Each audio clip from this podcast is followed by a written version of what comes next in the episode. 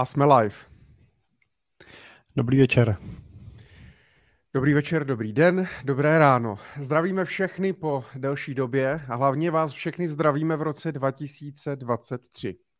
My jsme se, Jirko, ještě neslyšeli v tomhle roce, že? Myslím na Money Talk Show. Už jsme si teda zvládli volat letos, ale... To máš pravdu, no. Vlastně to jsme neměli ještě. My jsme měli poslední předvánoční, ještě s vánočníma santovskýma čepičkama a dneska první v roce 2023, takže všechny vítáme. Samozřejmě hlavně vítáme ty, co se koukají živě a udělali si na nás čas jako vždycky v pondělí večer v 8 hodin. Eh, toho si moc vážíme, ale taky samozřejmě zdravíme i všechny, kteří nás poslouchají teďka ze záznamu, eh, například při cestě autem nebo při žehlení, při sportování, při milování, při jakékoliv činnosti, eh, kde se hodí poslouchat naší Money Talk Show. No ne, si všechny z těch, co si jmenoval, jsou... Je to, je, je to fakt, že si to představu, nevím úplně v tom pozadí, když jako při tom, eh, při tom mluví Simple s Doubkem, tak jestli vlastně asi to, nebylo moc... Poč, počkej, počkej, Doubek něco říká, tohle je zajímavý, to si musím poslechnout. to by, asi by to nebylo moc zrušující, ale uh, jsme tady a pokračujeme i v roce 2023. Můžete se na nás vždycky těšit pro zopakování, ale vy to určitě víte. Tak se vás zeptám, kdy vysíláme pravidelně Money Talk Show? Ano, je to správně. Vždy první pondělí v měsíci v 20.00 na našich YouTube kanálech. Uh, Samozřejmě my to občas měníme, aby jsme vás trošku eh, napínali, aby to bylo zajímavější, tak občas pondělí zůstává, ale občas je to první, občas druhý, občas třetí a tak dále. Takže prostě dejte odběr na naši YouTube kanálu, ale krom YouTube kanálu samozřejmě nás můžete poslouchat i v podcastech a záznam z Money Talk Show najdete buď eh, v Jirkovém podcastu Cesta rentiera, nebo nebo u Michala na myšlení finančníků. A nebo na finance prakticky. Pokaždý. Ale promiň, já se teď se zasek, já totiž koukám, že já mám pod sebou na tom videu to, uh, napsaný ten název a ty to tam nemáš. Ty tam máš jenom svou webovku a YouTube, ty tam nemáš název podcastu, víš to? No, protože tvůj YouTube se jmenuje Investiční podcast se Starentiera, o to jde. Můj YouTube se nemenuje ne? Investiční podcast se Starentiera. Můj no, tak se jmenuje... No já, a, a je v tom bordel? A je to. Já jsem chtěl poděkovat právě, protože eh, vy, co nás posloucháte za záznamu, to nemůžete vidět, ale můžete se jít podívat na YouTube, až, až budete mít chvilku. A chtěl jsem Adéle, eh, Jirkové grafičce, poděkovat za naše nové pozadí. Pozadí, myslím samozřejmě jako na, na StreamYardu pozadí uh, pro tento rok. A, a je to. A je tam chyba. Ne, chyba no. tam není, prostě nevadí. No ne, proto, víš co, ale proto mě to zarazilo. Proto tě to zmátlo. Koukal, jasně, podcast se stane tedy a teď jsem, teď jsem koukal po ten, říkám, Michal Důbek, to přece. Takže ty, já tam mám název podcastu a ty tam máš název svého YouTube kanálu. On nebo název jako svého jména, svý, svý osoby. To máš. Já jsem si to chtěl udělat takhle jednodušší. No. A to já si pamatuju, název tvýho jména to já si pamatuju, ale ten podcast to mě trápí. ne, tak to, ne, to nevadí. Michala, takhle, u Michala na finance prakticky samozřejmě, na myšlení finančníků, to jsme se ještě nepropracovali. To musíme mít víc sledujících, aby nás Michal přidal i na myšlení finančníků. tak, ale ať nemluvíme jenom my, uh, vidím, že někdo nás, něk, nějaký malý, menší počet lidí nás sleduje. Napište nám do komentářů, jestli nás slyšíte a vidíte v pořádku, uh, ať víme ať si tady nepovídáme jenom pro sebe. A e, samozřejmě já zase zopakuju, že pokud vás něco zajímá, máte nějaký dotaz nebo prostě nás chcete jenom pozdravit, nebo cokoliv sdělit, tak můžete se zapojit, proto to vysíláme livestream, můžete nám psát do chatu. Ideálně samozřejmě, když se přepnete na YouTube, tam to funguje nejlíp z těch sociálních sítí, z Facebooku, z LinkedInu se nevždy to propíše, ale pokud vás něco zajímá, zapojte se do diskuze, my budeme rádi. A protože nikdo nepíšete, tak předpokládám, že nás nikdo nevidí ani neslyší. Takže Jirko, dneska si budeme povídat. My se, ty mě slyšíš v pořádku. Já tě slyším v pořádku, Michal. Tak pak je to dobře. Super, tak Marek Grufík perfektní slyší, tak aspoň, že tak. Už, už se probudili, zvuk je v pohodě, Vítěz Vít Novotný, zdravíme, perfektní, Pavel Jílek, zvuk, no už to, nab... tak ono to mělo možná spoždění, oni to napsali, letělo to přes ty satelity. Ale Michale, tak to přece není ne, ale je to přece tak, takže my když něco říkáme, tak oni to slyšejí až o pár jako uh, vteřin později, takže i když začnou hned psát, tak nám ta reakce přijde až o pár vteřin později, takže to nejsou spící diváci, to je jenom prostě musíš počítat s tou časovou prodlevou, to je normální. Jo. A, to, a ty máš časový posun tam, kde bydlíš, nebo to nemá s tím nic? já jsem tady v pořádku, já tě vidím, ale ne, opravdu přes ten, tak si to, když si to pustíš vedle v tom, v okně, tak to vidíš, že to běží pomalej. Tak já vím. Děkujeme za, děkujeme za reakce. Michal jako je skromný, ale 350 live eh, sledujících není tak málo, Michal. Ale už to, už, to, už to nabíhá, je nás 15, 16, takže já si myslím, že, si myslím, že se dostaneme na našich standardních 20 až 30 pravidelných loajálních posluchačů a zdravíme i ti, kteří nás sledují třeba poprvé nebo poslouchají poprvé. Dostali jste nějaké doporučení, hele, je, existuje tady, už jste slyšeli Doubka Cimpla Money Talk Show, to je naprosto skvělá show, naprosto skvělý pořad na to se prostě musíš podívat. Takže zdravíme všechny, kteří nás slyší poprvé a i ty, kteří nás slyší po 20. protože dnes máme 20. epizodu. A já si myslím, že na úvod to stačilo. Promiň, Michale, a zapomněl se ještě pozdravit ty, co nás sledují naposledy. ano. Tak ty zdravit nebudu. ne. Co nás dneska, co nás dneska čeká? No, já doufám, že velmi zajímavé, zajímavé témata. Já jsem si opět něco málo připravil. Není to Není toho tolik, ale něco málo, jo, a já věřím, že Jirka taky si něco připravil, vy jste si taky něco připravili a prostě budeme si povídat, tak jak jsme zvyklí v naší Money Talk Show, budeme si povídat o penězích, o investování, o životě a o čemkoliv, co vás zajímá. Nemusí to být nutně jenom o penězích a investování financích a tak dále. Může to být o čemkoliv. Jirka má hodně rád ty softový téma, jako co se životem, život a smrt, černá a bílá, dobro a zlo, peklo a nebe. Takže můžeme opravdu filozofovat a naprosto o čemkoliv, to je nádhera, my ne, nespadáme, prosím vás, bakala nás neplatí, ne, ne, nespadáme ani pod Mafru nebo pod nějaké jiné mediální domy, takže tady si můžeme říkat úplně, co chceme. No takhle, Michale, úplně co chceme si říkat. Jo, ano. ano. Zároveň prostě. bychom chtěli upozornit, že nic z toho, co říkáme, není investiční. Není pravda. Teď už můžeme říkat, co chceme, asi. Z nic, co, na, co budeme říkat, tak si neberte vážně. Přesně tak. Tak.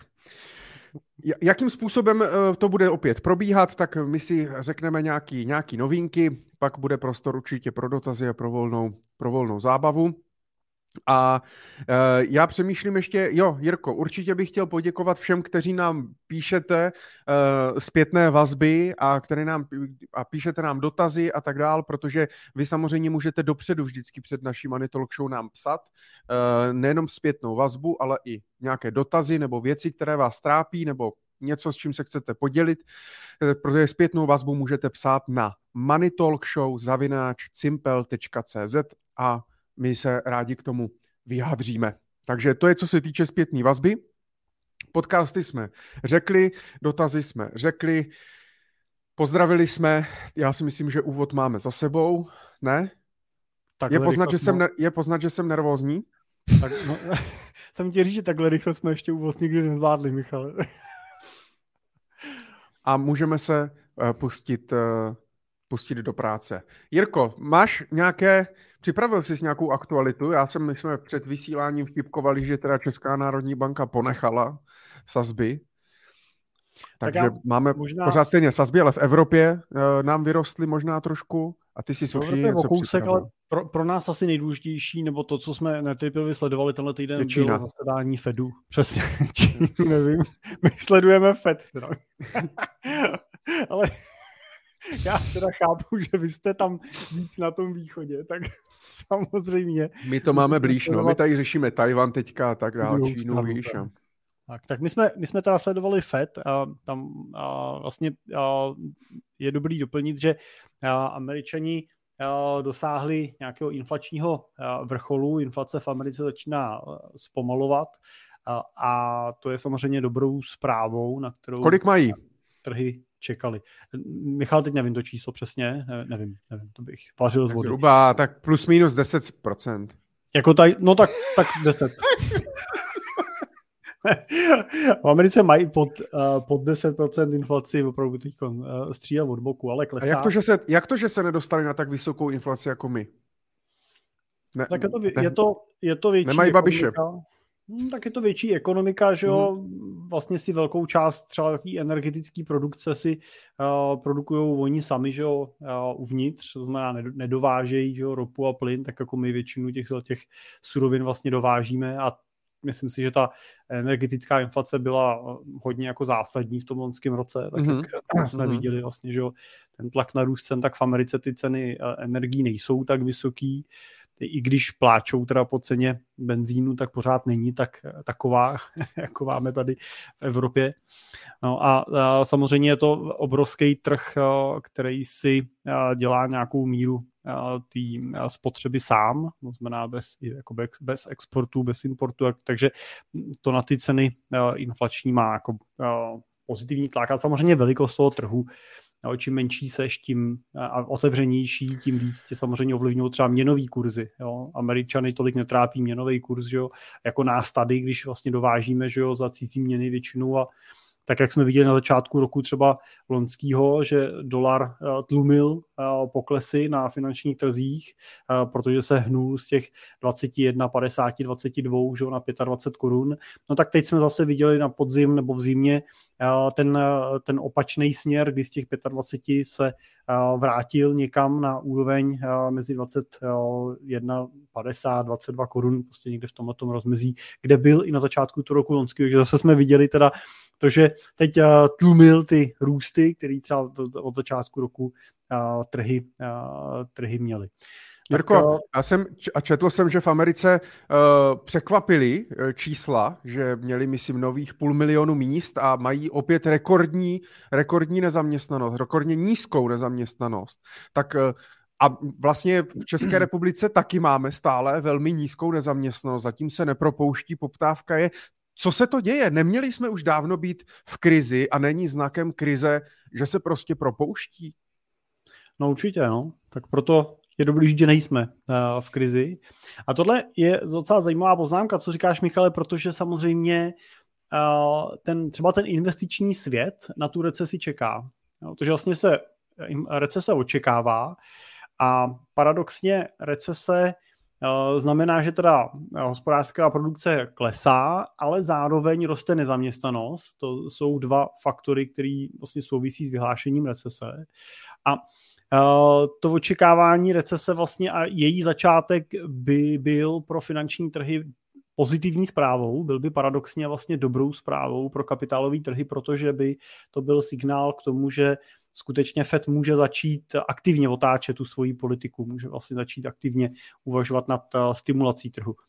Takže, a to, to jsem chtěl říct, že to byl takový signál eh, právě od Fedu v tom zasedání, který proběhlo, proběhlo vlastně v minulém týdnu, kdy uh, jsme viděli, že to navýšení sazeb bylo na úrovni 0,25%, zvedli vlastně sazby kousíček eh, nad 5 nebo kolem 5% mají sazbu a, eh, a, byl ten, a trh spekuloval o půl procentu, jo. takže vlastně jsme se dostali do toho, že to navýšení nebylo tak dramatický, jako některý scénáře očekávali.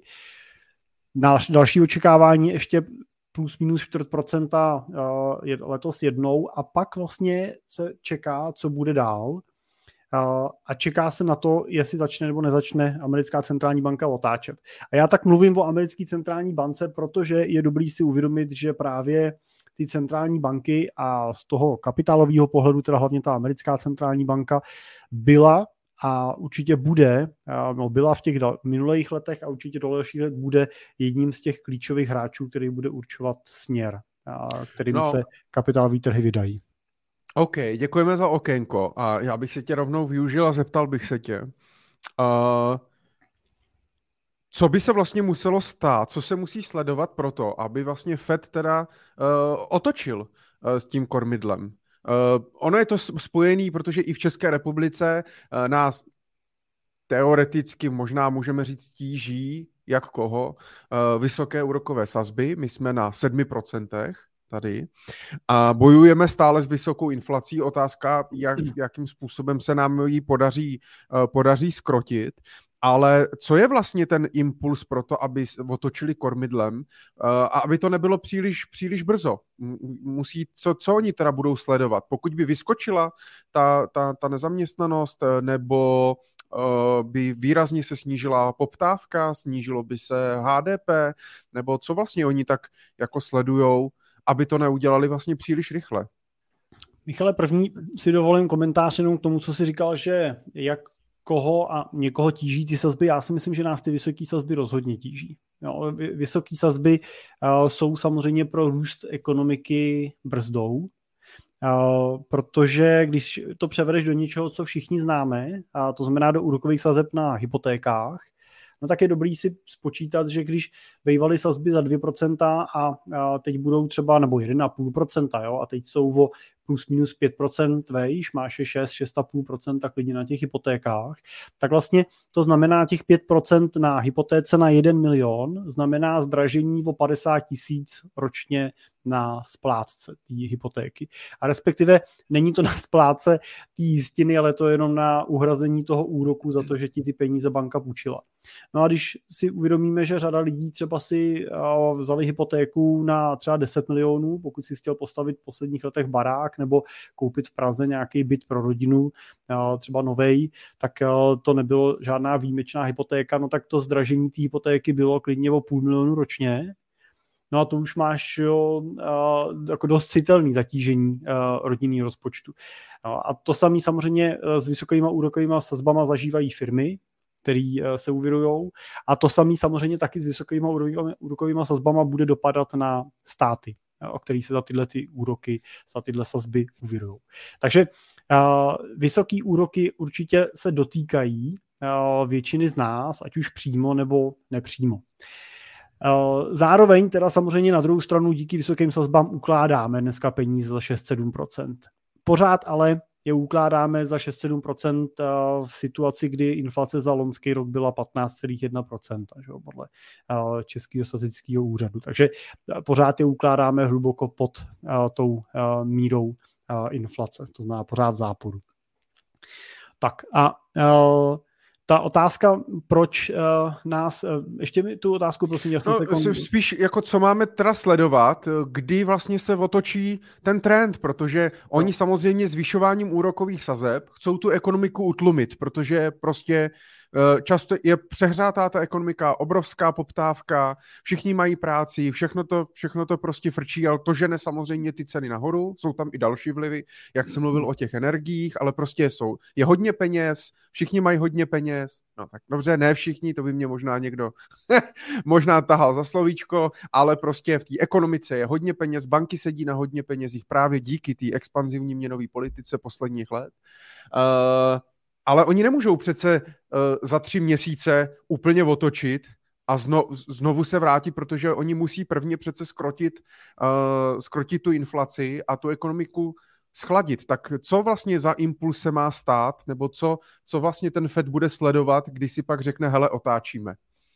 No to je to, co jsem říkal. Jo, situace, kdyby přišla recese, Mm-hmm. To znamená, a recese znamená, že uh, ekonomika klesá, to znamená, hospodářská produkce a produkce třeba služeb tak klesá a zároveň roste nezaměstnanost. Jo, to jsou dva faktory, které vlastně znamenají tu, ten signál recese, pokud vlastně k ním dochází že dva kvartály po sobě a to je určitě signál, na který americká centrální banka nebo obecně centrální banka vlastně čeká pro to, aby začala tu svoji politiku otáčet. Ale zase na druhou stranu nepředstavujme si centrální banku speciálně tu americkou. Jo? Jako Česká národní banka je pořád takovým eh, jako parníčkem eh, na, eh, na Vltavě, jo? ale ta americká centrální banka je samozřejmě obrovskou zaoceánskou lodí, která bude tím kormidlem otáčet jako velmi opatrně a velmi pomalu, takže to určitě neznamená, že od půlky roku nám začnou sazby klesat. Asi prvním takovým impulzem bude, že úrokové sazby přestanou růst, a pak budeme samozřejmě se toužebně čekat na fázi toho, kdy začnou sazby klesat, ale teď se sledují už i skutečně takový ty meziřádky, eh, výroky ze strany vlastně centrální bankéřů a to, co, to, co říkají. A tam začíná ta potenciální otočka být uh, cítit. No, takže co by se mělo stát, aby jsme řekli, že začnou klesat prostě, tak měla by začít klesat ekonomika. Jo? Teď samozřejmě pořád ta inflace je vysoká. Jo? Pořád uh, jsme uh, v úrovních, které jsou nad uh, těma inflačníma cílema. To znamená, uh, pokud by inflace uh, jako dramaticky rychle klesla, tak uh, to může být další. Jako Hele, ty seš, ty, seš, ty seš holub nebo je střáp spíš? Uh, jako myslíš aktuálně, nebo... Já myslím v čínským kalendáři, myslím, uh, co se týče ČNB, jestli si myslíš, byl si vlastně v tom proudu, uh, že měla se vlastně ty úrokové sazby se měly zvednout ještě výrazně vejš, Mo- někteří hlásili i, že se mělo udělat to, co v Americe uh, v těch 80., 70., 80. letech, když Paul Volcker uh, to zvedl vlastně nad inflací někde úrokový sazby na 20%, tuším. Takže se mělo udělat i v České republice, že prostě pokud máme inflaci, jak říkáš, 15%, Eh, po úpravě statistického výpočtu a eh, sazby máme sedm, tak vlastně to je, eh, to je špatně. Takže se měli prostě rychle zvednout, měl se udělat ten šok a tak, jak se rychle zvedli na třeba 15%, tak by pak mohli rychle tak jít dolů. A nebo spíš, že tak, jak vlastně co se děje teďka. To znamená, někam to vystoupalo a teď se to tak nějak bude jako plížit a budeme teda doufat, že se nedostaneme, i když já si myslím, že už tam jsme, do nějaké inflační spirály, kde by nás potom ta inflace i ty vysoké úroky prostě čekaly i v, jako v období jednotek let. Já nejsem centrální bankéř a vlastně tu jejich roli nezávidím, protože oni podle mě, ať udělají cokoliv, tak vždycky budou odpůrci a vždycky budou fandové. Určitě nemám na to, nebo nemám na to jako názor, jo? jestli prostě měli být uh, rychlý, strmý, uh, pomalý, postupovali dobře. Já si myslím, že uh, ten postup České centrální banky byl jeden z těch nejprogresivnějších. Začali nejdřív, na ty vrcholy svoje dostoupali nejdřív. Evropská centrální banka ještě zdaleka vrcholu není, Amerika se mu blíží teď, my už na něm řadu měsíců jsme. Dá se očekávat, že, nebo teoreticky by se z tohohle dalo očekávat, že ta reakce na naší inflaci by mohla být uh, rychlejší a mohli bychom být uh, z toho uh, trošičku dřív, než, než ty ostatní státy. Na druhou stranu jsme skutečně jako malinkou ekonomikou plně závislou dneska na německé produkci a tak dále, takže je otázka, jak moc dokážeme být v tomto tom směru dopředu a jestli si rychlostí tím růstem toho růstu sazeb třeba zase naopak nebereme nějaký potenciál vůči tomu zahraničí, který třeba i pořád má dneska nízký. Já, já, já jsem totiž jenom, proč se i na to ptám, jo? Jenom si tak povídáme. Přesně jak říkáš, nejsme centrální bankéři, ale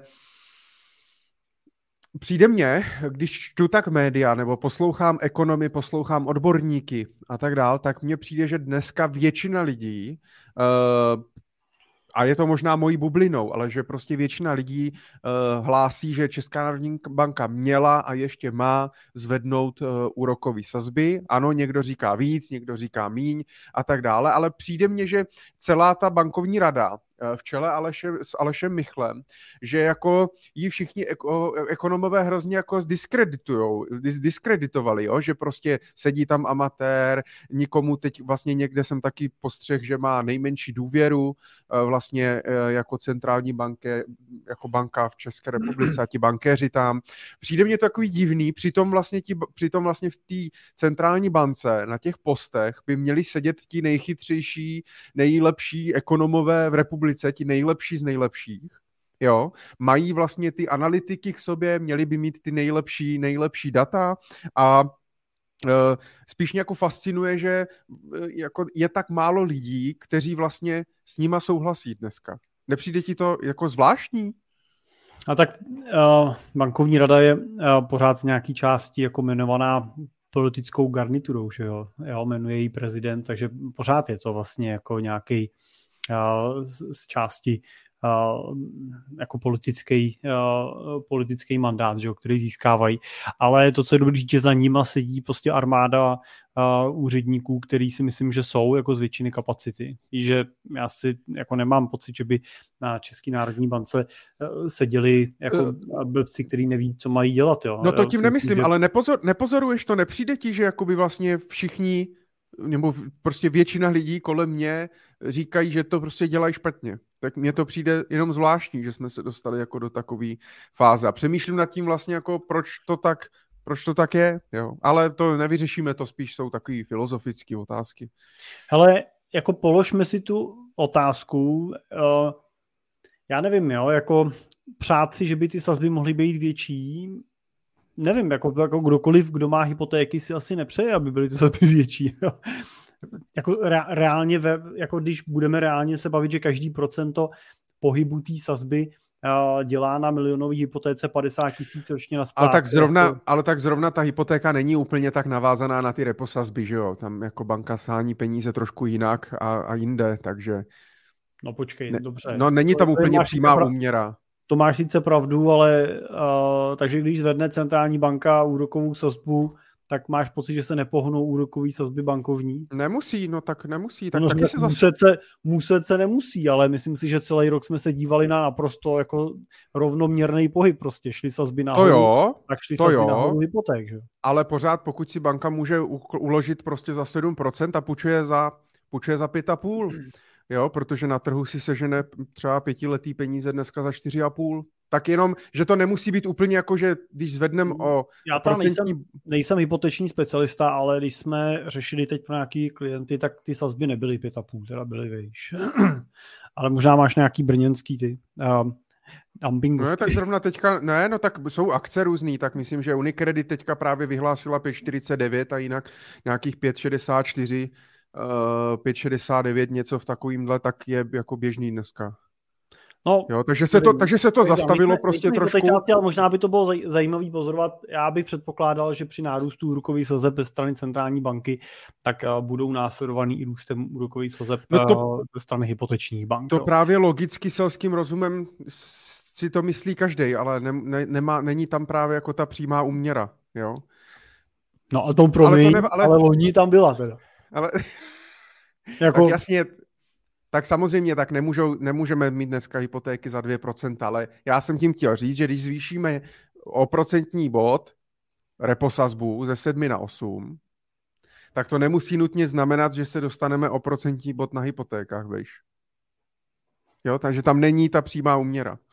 To jsem chtěl jenom jako říct, jo. Ale to je jedno, to jsem chtěl. Spíš jako mě to fascinuje, no, že, že uh, Vím, že prochází samozřejmě těžkým obdobím eh, ta, ta, to složení a ta centrální banka jako taková, ale mm, mám pocit, že jsem to jako nezažil. Tak velký nesouhlas jakoby odborníků zvenčí, ale tak možná ti, tam se si to jako přijde, nebo neposloucháš to. Mně přijde jako kamkoliv, na kokoliv narazím na jakýkoliv rozhovor s různými ekonomy, tak vlastně nikdo s, s centrální bankou nesouhlasí, jak dělají nyní měnovou politiku. Tak jenom mě to přijde divný. Já asi poslouchám jiný rozhovory. A, asi jo. Vůbec se o tom nebaví. Nevím, ale asi, jak říkám, asi fakt poslouchám jako jiný, jiný rozhovory jo. nebo jiný téma. Já jsem to úplně jako nezaznamenal, ne, ale jako takhle mám teda pocit, že v principu jsme tady poslední dva nebo tři měsíce měli mediální prostor plněný úplně jinýma, jinýma tématama. Ta centrální banka nebyla úplně a, úplně tak jako žhavou, ale nevím, jo, záží asi, co posloucháš za témata. Ale jestli posloucháš, jestli, podle mě, jestli posloucháš podcast třeba anti tak tam o tom budou mluvit hodně. On je nějaký? ne, ne, nevím o něm, ale, ale říkám si, ale že ne, tam to mohlo být Ale mě to, hele, já, já jako, já nejsem úplně takovej ten jako echt ekonom, jo. Uh, ale prostě přijde mně já nevím, mě třeba dřív, a můžou se ti lidi měnit samozřejmě, jo, ale mně přišel dřív, že ten Aleš Michal jako nebyl úplný idiot. a asi nemůže být úplný idiot, když je v čele centrální banky guvernér, jo? ale přijde mně, že vlastně jako všichni o něm mluví, všichni ekonomové a investoři a, a, a, a tak dále, a případně majitele nějakých velkých firm, tak o něm mluví, že je prostě nekompetentní člověk a že tam vlastně nemá co, nemá co dělat a, a že to řídí špatně. Tak mě to jenom překvapuje, to já nehodnotím, jo.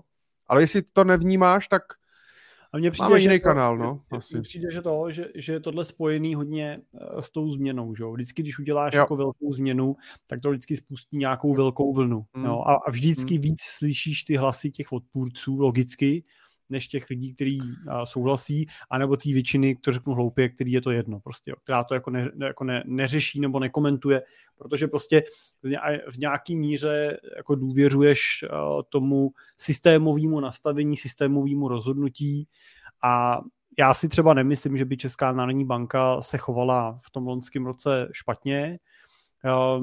Myslím si, že je to prostě běh na dlouhou trať Zároveň je dobrý říct a dobrý upozornit na jednu věc a to je to, že pokud eh, centrální banka chce eh, stlumit ekonomiku, chce jí prostě přibrzdit nebo eh, vyvolat recesi nebo někam prostě dostat se poblíž téhle úrovně, tak je dobrý říct, že se jim to podaří. Jo, a to, že to teď nevidíme, no, to, že, kdy, no.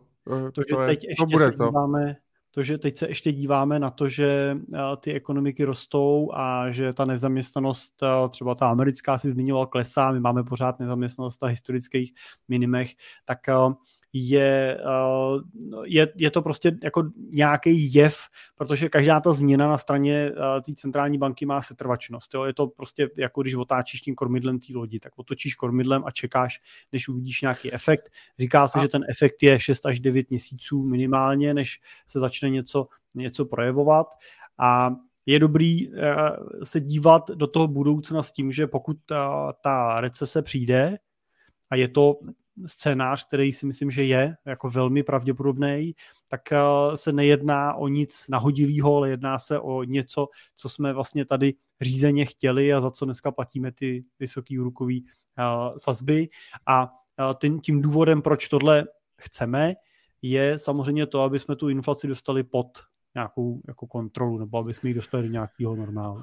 Máme tady od Pavla eh, dotaz na to, ten, jede, ten první si necháme možná nakonec, ale druhý eh, a jedna jednoduchá otázka, píše Pavel, jaká bude inflace v roce 2024 a kde budou úrokové sazby včera? Tak Jirko, troufneš si říct, jaká bude no. inflace v roce 2024 a kde budou úrokové sazby? Já to vím prakticky přesně. Inflace bude vysoká a sazby budou taky vysoký. A co to, co, víme, co to znamená? No pro každého něco jiného. Jak to, hele, uh, tady je, když se podíváme, když se podíváme na prognózu ČNB, tak by si, tak by si s ní souhlasil?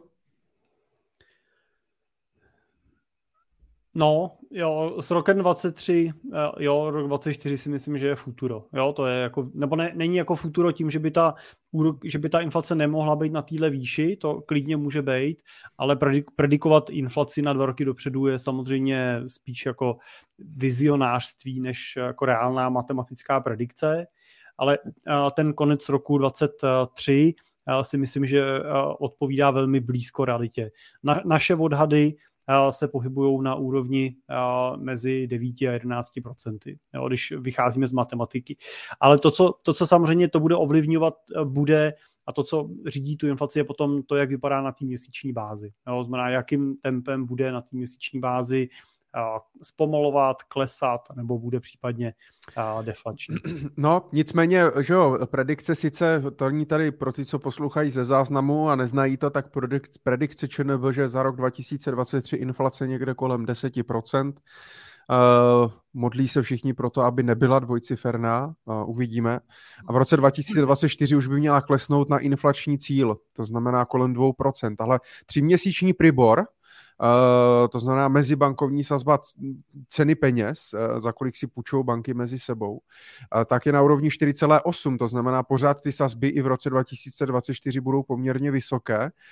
A A to je to, co si myslím, že to je to, co si myslím, že eh, možná i spoustu těch ekonomů kritizuje, že to prostě bude trvat příliš dlouho, že, že se dostaneme právě do té inflační spirály, že se lidi na to zvyklou, zvyknou, budeme mít to inflační očekávání, bude, jo, a bude tla, ty podnikatelé to započítají do toho, lidi budou počítat, že ta inflace bude vysoká a bude to trvat mnohem díl, než se z toho vlastně dostaneme. Ale to je, my to stejně neovlivníme, takže... Hele, vidíš, že na rok 23 uh, ČNB prognozuje hospodářský pokles o minus 0,3%, tak řekněme zápornou nulu. Uh, pokud uh, tenhle pokles bude pořád větší, to tempo jako bude taky větší, ať už poklesu inflace, tak případně poklesu úrokový sazeb. To, to, tohle ukážou až další měsíce. No, No, tak uh, uvidíme, ale předpokládám, Jirko, jak ty to máš se spotřebou? Utrácíš pořád stejně, nebo už jsi začal šetřit? No, uh, u mě je to tak, že tu uh, moji spotřebu ovlivňuje míra výdělků, to znamená jako míra, míra mých příjmů a moje hmm. příjmy třeba jako přímo ovlivňuje to, jaký zisky mají naši klienti, protože prostě máme, já mám i svoje, i mm, jako platy mých kolegů jsou vázaný na to, jaká, jaká je performance, jaký je třeba takže vlastně, takže vlastně tvůj analytický tým v, čeně, v čele s Danem Majstrovičem ovlivňuje, kolik si vyděláš peněz. No až tak, ani, ani ne tak ten analytický tým, jako spíš ta situace na finančních trzích. Takže a... zase FED. Jo, takže... Přesně, to spíš už přesně, to spíš už FED. Takže FED takže... ovlivňuje, jestli Jirka Cimpl utrácí. Takže v mém, případě, v mém případě je to samozřejmě tak, že lonský rok prostě ten performance eh, nebyl, respektive dobíhal nám v prvním kvartále, pak vlastně v těch eh, třech kvartálech vlastně performance eh, nepřicházel a my máme potom vlastně jak provoz firmy, tak i naše odměny nastavený, takže v období, kdy performance není, tak pokrýváme, co potřebujeme. Jo, máme samozřejmě nějaký finanční nadbytky, ale není to úplně na to, že bych si koupil nový sportovní auto v této době, ani by to nebylo úplně fair jako vůči, Ale tak vůči klientům. To zase přeháníš, já nemluvím o tom, kdy ti prostě tečou desítky milionů uh, na účet a ty jezdíš na malé divy a kupuješ si Mercedesy, ale jde mě jako výplatu máš, předpokládám, pořád stejnou, ne? Nějakou tu základní a tak mě spíš jde o to, jestli, protože ty ceny, samozřejmě ceny vzrostly, to nevím, jestli jsi poznal, a ale eh, ceny vzrostly za služby, produkty a tak dále. A spíš jako, že seš v té situace. Víš, že by se možná, že jsme možná v situaci, že, eh, protože že i Česká národní banka zase, když jsme u toho, tak těma vysokýma sazbama nabádá k tomu. Neutrácejte, nepůjčujte si, prostě šetřte. Jo? Uh, odložte prostě tu spotřebu. Uh, stlumme to. Tak mě jenom spíš zajímá, jestli si za poslední rok spozoroval, že, že prostě si třeba, já nevím, napomínal, že, že někdo v tvé rodině, jestli máš rodinu, teď nevím, jestli o tom můžu mluvit, ale třeba, jestli se, já nevím, děcka třeba koupou, jo, tak jestli už prostě ťukal, hele, voda zdražila, nebo jestli se stlumili kohoutky na teplo, nebo jestli kupujete míň vajíček, nebo jestli víc vaříte, jestli začali jste uh, zamrazovat jídlo, fermentovat, sušit, ale tak to, to je to, co se ti snažil jako odpovědět. Jo. Samozřejmě, že um, samozřejmě, že je to tak, že od určitý výše příjmů nepocituješ uh, ty změny uh, úplně jako v tom běžném měsíčním provozu. Jo. To, to, že prostě, uh, nevím, když prostě mi uh, zkrachovala Bohemia Energy, který jsem přes nějaký firmy, co jsem tam když si sjednal elektriku, tak když mi zkrachovala, dopad jsem až k ním, tak uh, mi samozřejmě při tom přechodu do Česu tu elektřinu zdražili na dvojnásobek asi toho, co jsem měl předtím, nebo ne celý dvojnásobek, tak uh, tak prostě jsem si upravil trvalý příkaz a ne, jako nějak mě to jako životně nezasáhlo, nebo nebylo to něco, co, by, co bych musel někde teda ty, co jsem platil třeba o tři tisíce víc, takže bych musel ty tři tisíce někde ušetřit, jo, na, na ničem, že bych třeba řekl, tak teď budete míň, jak říkáš, jo, míň se koupat, nebo uh, budeme topit o stupeň míň a tak dále. Tak to, takhle nás to jako nezasáhlo, takhle se nás to nedotklo. Samozřejmě se zdražilo, jsem zaznamenal v tom, že prostě jsou ty nákupy o něco dražší, když udělám stejný nákup, zaplatím prostě na tom uh, rohlíku o kus víc, ale spíš jsem chtěl říct, že mně se to dotklo třeba právě z pohledu toho, eh, že mi ten příjem prostě klesnul, protože nepřišly mm-hmm. performance fee, uh, tak to bylo pro mě třeba citlivější a určitě to ovlivnilo způsob, jakým jsem nad svýma výdajema v minulém roce uvažoval, způsob, jakým jsem třeba přemýšlel nad třeba takovýma těma zbytnýma výdajema typu dovolená, jo, nebo nějaký spotřební věci, jo, nebo já nevím, plácnu, prostě jezdíme, jezdíme na kole třeba, Jo, a jsem si uvědomil, že mi je 38 a že mám to kolo, co jsem si koupil, já nevím, když mi bylo 25 a, a tak jsem jako, a ono furt jako jezdí, jo, asi bych do něm klidně mohl do 50 dojezdit, když jako na tom a, přijde. A, a tak jsem si říkal, jestli jako Ehm, že jestli na ně mám jezdit jako dál, nebo si mám koupit jako kolo nový. Pak jsem si říkal, no ty, ale je mi 38, tak když si teď koupím jako kolo a budu na něm jezdit dalších třeba 15 let, tak to mám do těch, já nevím, 52 prostě, že na něm budu jezdit a pak už si koupím teda elektrokolo, to mi až nebudu chtít, až už nebudu chtít šlapat. Ale je to přesně tak, že vlastně jsem si v tom loňském roce říkal, No dobře, tak uh, si si koupit kolo a je to teď jako tvoje priorita, jo, protože třeba tyhle věci zrovna nejsou něco, na co si chci šetřit. Jo? Zrovna jako na, to, na, to spotřeb, na ty spotřební věci, na dovolený. Já si nešetřím prostě rok dopředu na to, abych jel na dovolenou, nebo nešetřím si rok dopředu na to, abych si koupil kolo. Mám to prostě tak, že třeba zrovna tu dovolenou jedeme několikrát ročně, že jo, no tak mám prostě plus minus třeba tři měsíce na to, abych si na tu dovolenou připravil nějaký peníze. A pak je to tak, že prostě jedeme na takovou, takovou dovolenou, na který ty peníze máme na který prostě eh, připravím. A je to jedno, mm. jestli prostě letím nebo jedu autem, a to je už jenom jako to místo asi důležitější je, s kým jedeš. A třeba zrovna, eh, když jsem přemýšlel pak nad tím kolem, tak jsem ho odložil. Jo? A koupím si ho, koupím si ho, protože si asi nechci koupit kolo za 20 tisíc eh, v Baumaxu, že jo, ale koupím si ho, až prostě na něj ty peníze budu mít. Jo? A jestli to Baumaxu už prodávají kola? Tak já nevím, tak Hormachu nebo kde prodávají, tak Hormachu, tak... tak Manfieldu, nebo kde se prodávají. Jaký... Si koupíš sekačku, ne, Manfieldu spíš. A já nevím, tak tom koupíš všechno. Tak já, nevím, jestli pro, já nevím, jestli prodávají kola. Napište nám, jestli prodávají v Bauhausu kola. To si myslím, že ne, člověče. Tak, tak dobře, tak Manfield že prodávají elektrokola, že jo? Tam jsem viděl, když jsem tam byl hmm. kupovat, takže tam měli postavený elektrokola. Ale tak jenom jsem chtěl říct, že si, ne, že si jasně, samozřejmě jasně. koupit jako klasický, nějaký jako kon, konvenční, ale... chtěl bych si koupit, když už teda, jo, tak, tak něco. Tak jenom, dobře. jenom ta úvaha, že mě se to dotklo mm-hmm. v mhm. tomhle, že to odkládám prostě. Pochopil jsem, pochopil jsem to a mě teda zajímá k tomu dodatečná doplňující otázka. A to je, uh, jestli když teda když nemáš peníze, tak žiješ skromně, když máš peníze, tak uh, utrácíš, tak uh, jestli si jako dokážeš udržet jakoby i s rostoucím příjmem uh, určitou jako skromnost, jo? Protože uh, mám pocit, že jako častý problém lidí, kteří pak třeba začnou vydělávat najednou víc peněz, nebo se jim začne dařit víc v podnikání, nebo prostě se posunou v tom životě, začnou se mít jakoby líp, tak eh, začnou si víc kupovat vlastně věci, které třeba nepotřebují. Začnou nad tím jako míň přemýšlet, protože už nemusí to, už to nemusí počítat. Já si myslím, že by měli pořád, bez rozdílu toho, kolik vydělává člověk, ale už to prostě jako nepočítej a je to jako strašně snadný krok, jako spadnout vlastně do té díry, do té do spirály toho utrácení, neřešení a tak dále. A pak ti lidi samozřejmě i méně investují a tam si koupím jedno auto, druhý auto, třetí auto, bazén, jo, tam tu dovolenou a tak dále. Tak jestli vlastně jako dokážeš, když se ti daří, přece jenom ty výdaje jako udržet na nějaký jako rozumný úzdě, nebo ses někdy za život už jako potkal sám ze sebou s tím, že uh, ses prostě jako neudržel. Je, rozumíš tomu, co, co, jo, na co jo. se ptám? Ale jako tak, takhle, s tímhle jsem se sám u sebe potkal rozhodně.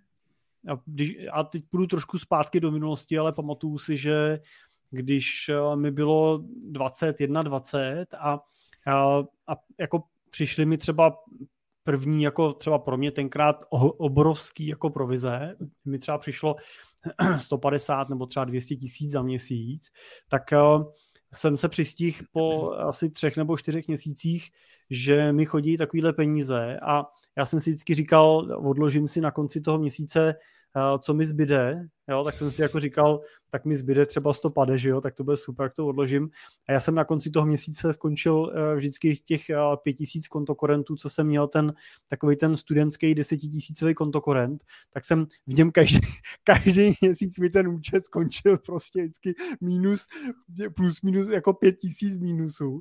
A já jsem seděl na konci toho měsíce a říkal jsem, ty, tak někdo asi ukradl peníze, protože nechápu, nechápu, kam se vlastně podělili. Jo. Tak eh, to jsem zažil a bylo to dost nepříjemný. Teda. Tak eh, doufám, že to mám tentokrát už trošku víc pod kontrolou.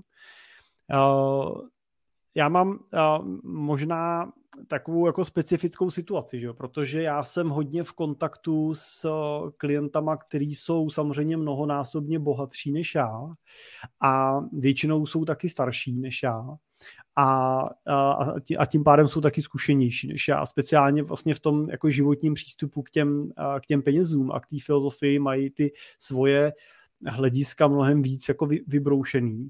A to, co tam u nich vidím, je to, že prostě peníze tě jako šťastným neudělají. A hlavně vidím to, že tě neudělá šťastným ta spotřeba. Jo? Neudělá tě šťastným to, že si něco koupíš. Naopak, ten nákup to, co jsi říkal, jo, že si koupíš prostě jedno, druhý, třetí auto, jo, motorku, čtyřkolku, tříkolku, jo, já nevím co, tak bazén prostě si klasicky, že jo, postavíš si na zahradě, když máš, když začínáš, tak si postavíš takový ten nadzemní, jo, od Mountfieldu, zdravím Mountfield, pak nám pošlu nějakou provizi. a když, a když pak máš těch peněz víc, tak si ten... Já nevím, jestli nám pošlou provizi, když tam budou teďka lidi hledat kola. no ne, když máš víc peněz, zakopeš ho do země prostě a tak dál, ale to, co vidím, je, že postupem času prostě tě veškerá tato jako hmota, kterou se máš tendenci obklopovat, prostě začne svazovat a brzdit. A to je třeba jako jedna z věcí, na kterou já si osobně v životě dávám, nebo snažím dávat velký pozor, na to, abych tudle, jako abych té hmoty na sebe pokud možno nabaloval jako co, co nejmí. Prostě, abych prostě těchto těch jako uh, té zodpovědnosti, kterou na tebe každou tu, každá ta věc, kterou si koupíš, prostě jako váže, na sebe vázal co nejmíň a, a když za něco utrácím, tak vlastně se snažím utrácet spíš za nějaký zážitky, jo, třeba za nějaký cestování a podobné věci, který prostě ti žádnou jako kotvu do budoucna neházejí a můžeš na to vzpomínat celý život a to, to mě dává smysl a a, a, ale zároveň je to něco, co dokážu jako omezit uh, mávnutím kouzelního proutku, prostě když na to přijde, tak prostě tak nejedu prostě, tak ne, nebo jedu za, za 10% prostě toho, co bych jel normálně. Já jenom, že jsem v Bauhausu našel jenom tohle kolo. no, kolik? 235 korun. Přesně, jsem říkal, nechci kolo z Bauhausu, jo. Vánoční. ale, ale to je třeba přesný příklad. Tak já, já jsem přesně ten typ, co teda si uh, jako koupí to nový kolo, a to starý dá pryč, že já snažím se ty věci vyměnit, že jo? snažím se prostě, aby mi nepřibylo další kolo, ale prostě snažím se jedno přivíst, jiný odvíst a zrovna to kolo třeba je pro mě prostředek pro zážitky, jo? to je pro mě prostě kolo a je... to mě zaujalo něco jiného, kam ho odvezeš?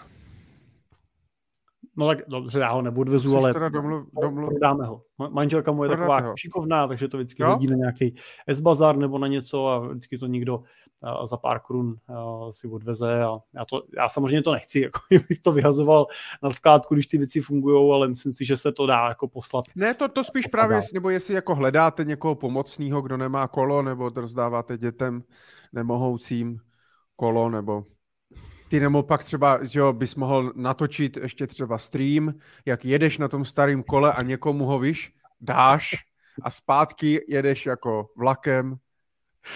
To, to by, byla, to, to, to by bylo super. To bychom mohli, ne? Hele, až budeš kupat nový kolo, něco vymyslíme. Dobře, beru tě za slovo. A uděláme nějakou sbírku. Víš, to, takhle to dělají, ne? Influenceri. Jo, dobře, já si nejsem úplně dostatečně influencer. Ale Jirko, Jirko, Jirko, Jirko, vidíš to? Podívej se, kolik live lidí. Nebudeme to říkat do éteru. Ale jsme rádi, zdravíme všechny, kteří se rozhodli nás sledovat. Uh, tak, koho tady máme? Dáme si chvíličku pauzu. Raduna, zdraví, taky máváme. Lojální posluchač, no, tak Leo nesmí chybět, tak to je... Děkujeme, Leo, taky zdravíme. Poli taky. Nádhera. Děkujeme moc všem, kteří se koukají. I vča Birtová, ta tady asi zase není. nebo je jenom, nebo je, ale ne, nepíše nám. Takže Michale, eh, děkujeme, děkujeme moc.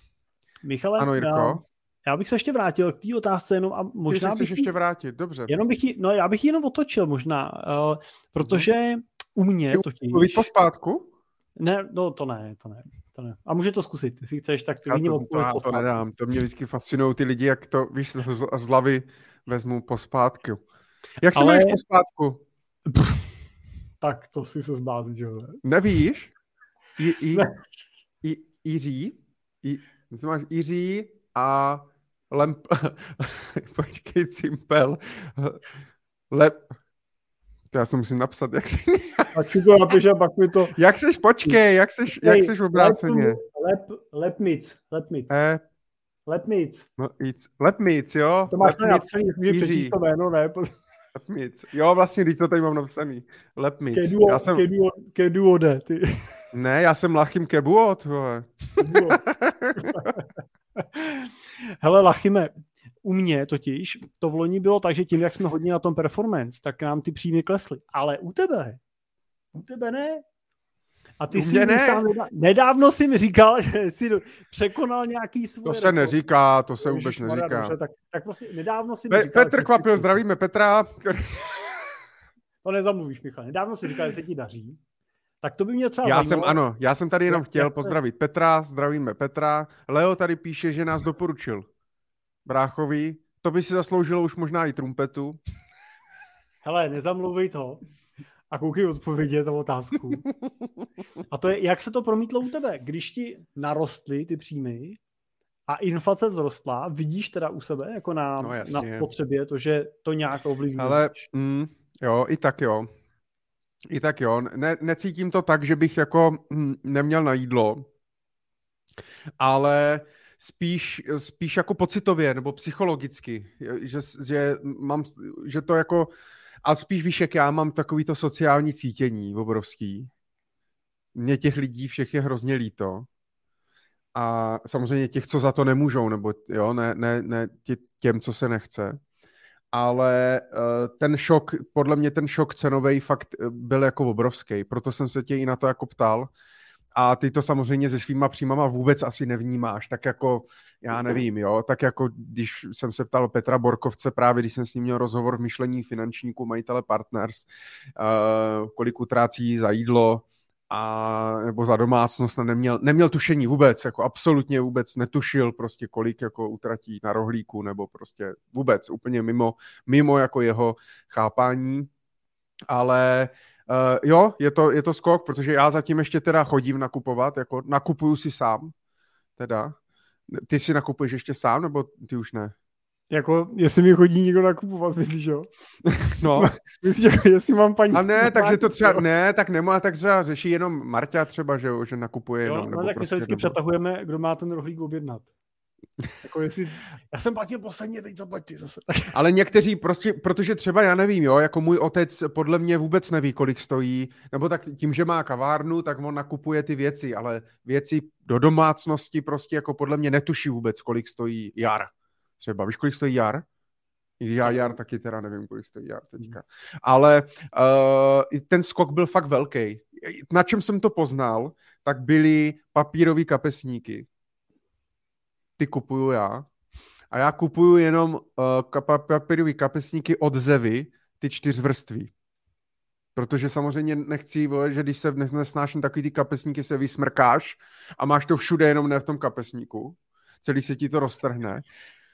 A ty kapesníky ještě před rokem, ty kapesníky před rokem jsem kupoval ty v akci za 35 korun, nebo ani ne v akci, v drogerii za 35 korun a dneska stojí v Albertu 69,90. 35 korun před rokem a dneska 69,90. Hmm. To je jednou tolik. To je jako brut, to je fakt brutal. To jsem teda jako nikdy nezažil. Takže ti lidi to fakt asi musí, musí jako cítit, jo, ty skoky.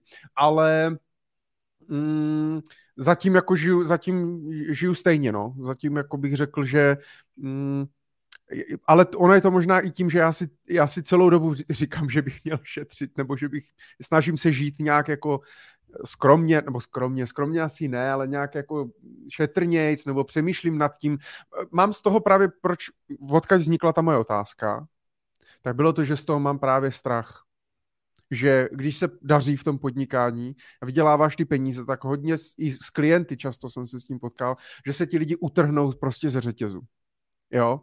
A, eh, a podle mě je to jako strašná, eh, strašná eh, škoda a dělají to i firmy. Je to takový, když se prostě daří, tak jakoby přestáváš, přestáváš řešit ty maličkosti, jo, ale podle mě je to, mm, podle mě to blbý, no, podle mě jako bys měl vždycky, prostě i když se ti daří, tak prostě měl by si zachovat, že prostě já nevím, možná je to blbý názor, možná je to prostě to, já vím, že teďka jednoho klienta, co vydělává celkem hezký peníze, tak jsem se ptal, kolik utratí za holiče.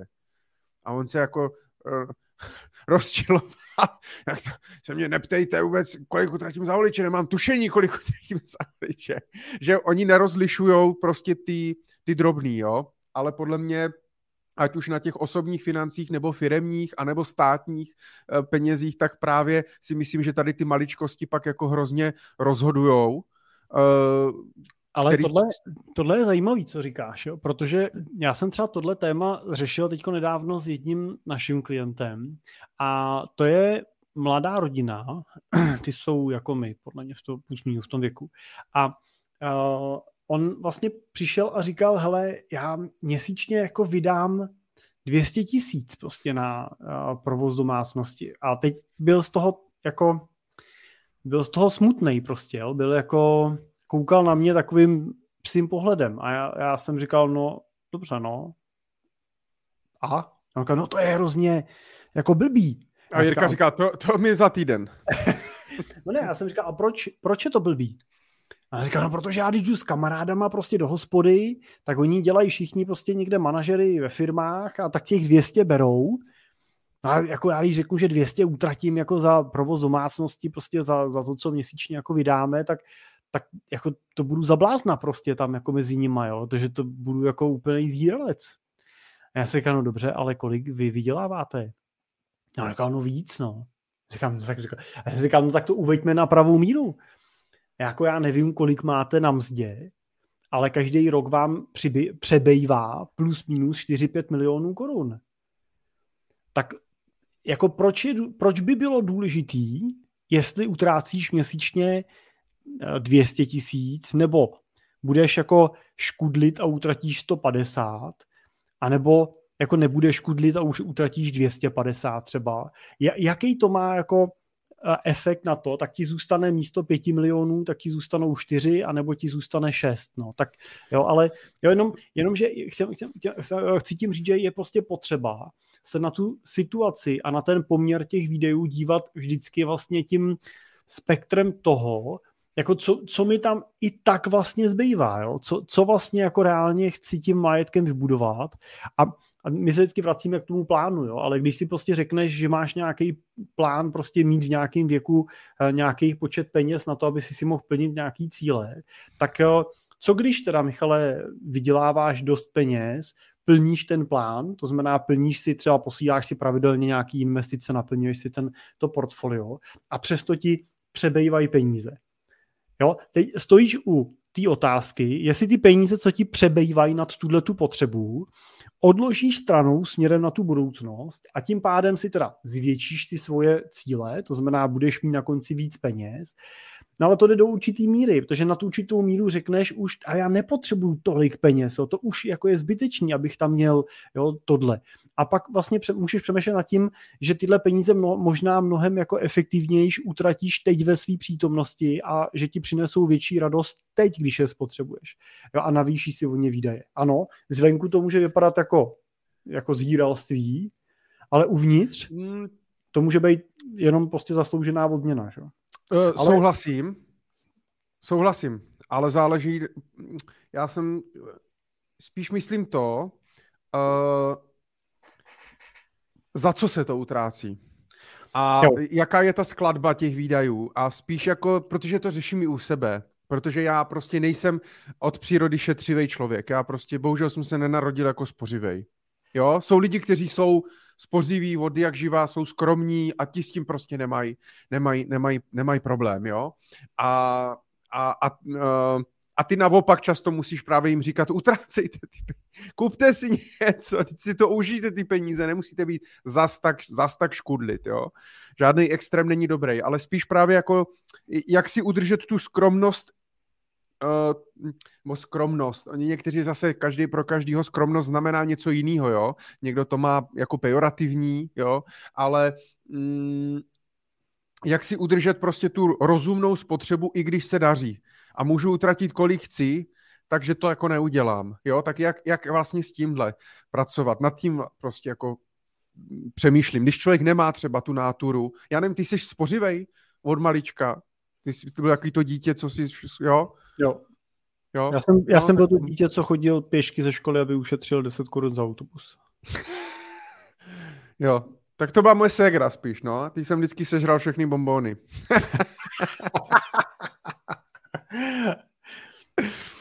tak já jsem se vždycky držel pravidla prostě, že chci no. jako hospodařit uh, na měsíční bázi s přebytkem. Chci, aby mi na konci měsíce uh, zbylo víc, uh, než jsem v tom měsíci, versus příjmy, jo, prostě, aby když vydělám nějaký peníze v tom měsíci, tak aby na konci měsíce jsem vyšel v plusu. Jo, abych nikdy nevycházel v mínusu, výjima toho, když si prostě v tom měsíci jo, na něco si si šetřil předchozí měsíce a teď si to koupíš, jo, tak samozřejmě ti to hupne do výdajů, jo, zaplatíš to v tom daném měsíci, ale není to výdaj, který platíš z toho měsíčního provozu, ale platíš ho z nějakých nakumulovaných prostředků. Jo. Ale jinak se principiálně držím toho, eh, jak soukromně, tak firemně, eh, že vždycky chci, aby na konci toho měsíce jsme vyšli v plusu, i když samozřejmě firmně bych to spíš převedl na kvartály, jo, aby jsme v kvartále vyšli v plusu, protože prostě ty příjmy nám přicházejí v nějakých vlnách jako v tom kvartále, takže, takže tam chceme, aby nám na, na kvartálu vždycky vyšlo plusově. O, tohle jsou jako, to bychom se mohli zacyklit, jo, to je strašně jako zajímavá debata, teď mě ještě napadlo, protože spoustu samozřejmě uh, lidí uh, říká, hele, um, já jsem totiž prostě na začátku měl takový ten špatný mindset uh, toho, že jsem se furt koukal na tu výdajovou stránku a místo, abych se koukal, jak vlastně navýšit svý příjmy, tak jsem furt koukal, na čem můžu ušetřit. Jo? To nejde úplně do nekonečna a je to pak, dojdeš do, určitý, do, do, do určitého bodu, že to pak dost depresivní vlastně. Teď čumíš no. na ten rozpočet, už nemáš kam, už to šahá do tvý životní úrovně a do tvý psychické podoby, jo, a už nemáš co katovat a, a že samozřejmě člověk by měl přemýšlet nad tím, jak vlastně vydělat víc peněz. A na druhou stranu zase ale s tím, pokud se to třeba podaří vydělávat hodně peněz, kde je, kde je ta hranice, kde si říct, mám už vlastně jako dost, potřebuju ještě víc, neměl bych teda vlastně zvolnit, nebo kdy začnu ty peníze utrácet, tak jak jsi říkal. To jsou zajímavé jako filozofické debaty, uh, diskuze, uh, určitě je dobrý o tom jako přemýšlet, no, u sebe. Hmm. Hmm. Jo, Zajímavá hmm. otázka. Hmm. Hele, tady máme uh, no já... statistickou tu na Perlu. Máslo Perla stálo perla. 40, 60. A ještě o 50 gramů menší, a to je margarín, ne? O 50 gramů menší, hej, tak. A perla je margarín, ne? Jak si, jo, no, asi jo. Perla je, perla je taky to mazací, podle mě, jak se maže Mas, z krabičky. No, taky to, to, si bez, se... tak, to stej, bez tak nikomu nechutná, kupují si to jenom, protože se to dobře maže. Asi jo, se to maže dobře. A my to třeba takhle, ale třeba jako, jako ono nemá laktózu, že jo? takže pro spoustu lidí je prostě důležitý, že to je bezlaktózový, že jo? máslo klasický máš, jo? laktózou, jo. Tak. Ale ještě já jsem měl vtipnou jednu, jak si říkal, ty kapesničky, jak si kupuješ ty třívrství. Tak já jsem takhle jednou jsem takhle něco nakupoval a už to jako pár let zpátky a přemýšlel jsem nad tou cenou. A tak jsem takhle nakupoval a koupil jsem si, si ne, ale domů jsem koupil toaletní papír v akci. A koupil jsi takový no. ten, co, co dře prdel, ne? No a, a ještě hmm. měl snad asi jenom jednu nebo dvě. No, to říkám. Se vytřeš a je to všude jenom ne v tom toaletním papíru. Manželka se mi do dneška směje, jo, že od té doby už jsem nikdy nekoupil méně než čtyřvrstvej ten toaleťák a nikdy jsem neřešil od té doby, kolik stojí teda, pač s tím se tady nedal ani utřít prach potom. Jo, to, no, ale to je toaleťák je taky mazec. Jako když jsem, já, jako když jsem viděl toaletní papír za 17 korun eh, nebo 17,90 za roli, tak jsem říkal, tak už jsem viděl všechno. To hmm. je teda to, toto. A takže, takže a to tak, teda no. musím říct, že popravdě řečeno, jako asi teda úplně nevím, kolik ty věci stojí. No. Když to jako nakupuju, tak já většinou jako vidím, kolik mě stojí ten nákup celý, jo, jako tu, tu cifru, než že bych úplně řešil ty položky, to si říkáš, stejně to musím koupit, jo, stejně musím koupit eh, jo, nějaký spotřební věci, musím koupit nějaký potraviny, že jo, a tak dál, tak dál. Mm. Tak mě, mě třeba nejvíc teda v poslední době překvapil chleba, protože tady máme takovou jednu místní, uh, místní pekárnu, který pečou teda jako fantastický, tady kyšický, teda můžu říct úplně kyšický chleba, který nám, nám teda moc chutná. A byl, byl levnej teda, jo, stával ten chleba, myslím, že asi 36 korun. Jednou tolik, a, ne? Teď stojí 56 korun, hmm. no, takže jsem byl překvapený nedávno tou cenovkou, která to tam skočila na mě. Já chleba moc nekupuju, hodně tousták a toustový chleba myslím, že je dost podobně, ten jako hmm. o, moc, o moc to šlo třeba o 5 korun, hmm. ale Motejlek, Motejlek psal na Facebook, eh, říká, zase ta inflace dopadá hlavně na ty chudý, uh, protože foie gras vůbec nezdražilo.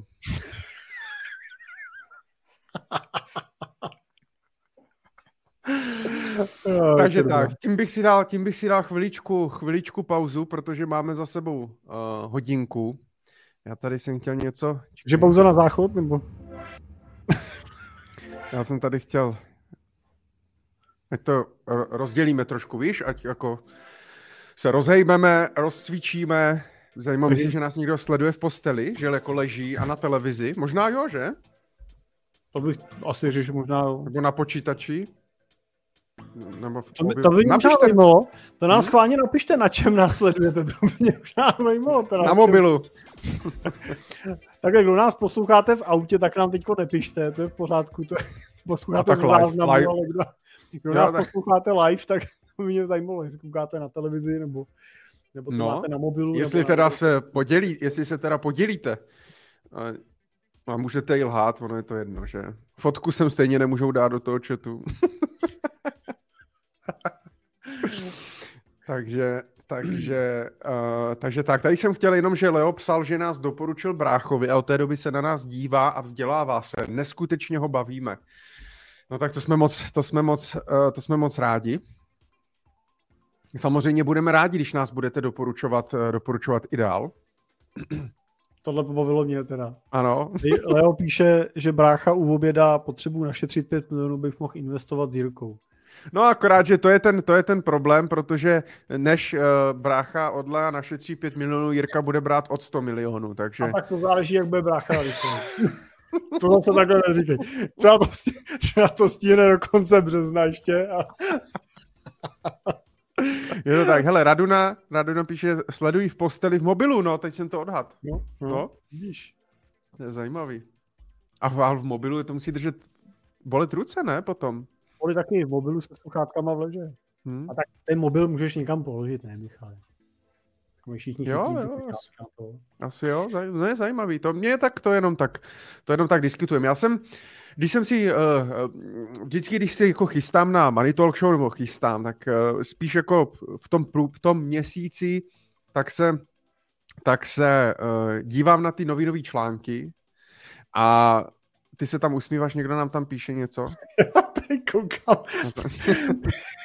Píše, ale že sleduju na PC. Vzal jsem si vás i v telefonu na záchod, nesmím o nic přijít. Tak... Sleduju na PC a teď i na WC. Jak se říká, dobrý dovnitř, špatný ven. No, takže, ale chtěl jsem jenom říct, já už tady vypnu tu hudbu. A já Ona žádná tady... nehraje, Michal. Já... Ty jsi to neslyšel? To bylo jenom mě? Hmm, ale pustil jsi to tam pěkně. já jsem, já, no, tak jako, tak se to tady nějak, jako co to je? Prostě, že se fakt tam, no. Vypadá to, Takže jsme taková toaletní show teda. A tady, no, toaletní show a ještě nás poslouchají v práci, tyjo, tak to je... Takže to není řidič autobusu. No, to je zajímavé. Ale děkujeme moc, my jsme rádi, že samozřejmě s námi diskutujete, že nespíte, že víme, že je tady nějaká interakce a že se bavíte, to je pro nás, pro nás hlavní. A já se vrátím k té mojí myšlence, uh, protože, čekaj, já tady ještě něco, co bych tady mohl pustit, tak, jestli nás můžou naladit v podcastech. A mm, že vždycky jako čtu články, snažím se, že jo, prostě čtu si a tak dále a když mě něco zaujme, tak si to uložím. A my, jak jsme teďka dlouho to Money Talk Show neměli, vlastně od 19. prosince, tak se stalo tolik věcí, Uh, jenže než jsme, ne, jenže než vlastně jako ta Money Talk Show byla teďka, než bylo 6. února, tak ty věci už zapadly v podstatě zapomnění, nebo se vyřešily, nebo už o tom mluvilo tolik médií a tolik youtuberů, a teď už jsou zase jiný témata, že já nikdy nevím, jestli se k tomu teda vlastně jako vracet, protože už, už to není vlastně... Proto, tak, protože už to není aktuální, jo. To je, to je právě jakoby ten problém.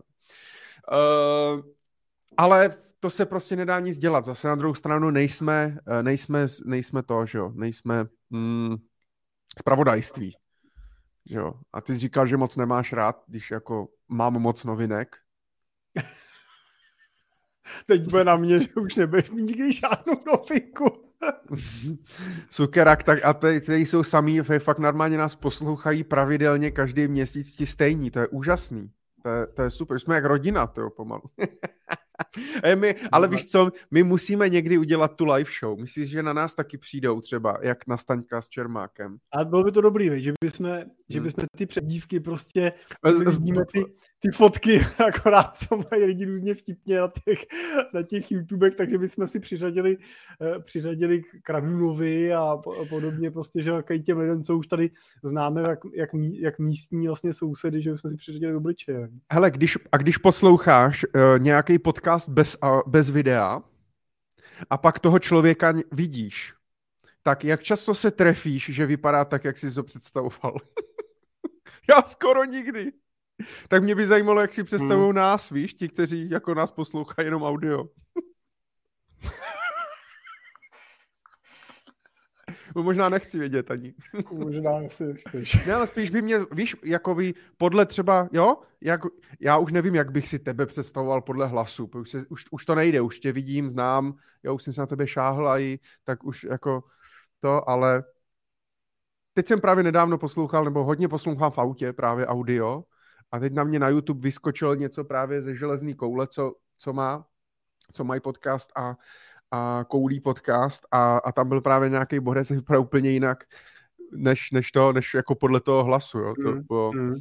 Zaj, zajímavý, no. A mě taky vím, že někdo mě poslouchal a pak, pak, pak říká, já vás od někat znám, odkud já vás znám? a já říkám, asi z podcastu. Já, já jsem myslel, ty jo, já jsem myslel, že budete malý a tlustý.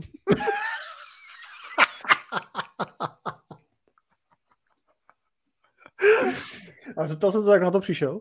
Tak je to, ne, no takže právě to bylo jako, no ty dívej se, dívej se. No, tak já hmm. doufám, že Jakub tady píše, že nás poslouchá poprvé, že oběma nám přisuzoval úplně jiný vzhled, tak doufám, že jsme překvapili, že vypadáme mnohem líp, než si myslel. Myslel jsem si, že budete fešáci, ale že až takový. Až tak. Takhle, to bych případně ocenil, kdyby nám mohla napsat nějaká posluchačka, již tak. Já...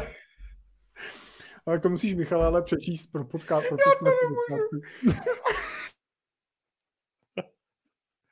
No, ne, ty si to přišti, ty jsi, ty jsi to vyvolal. Tak...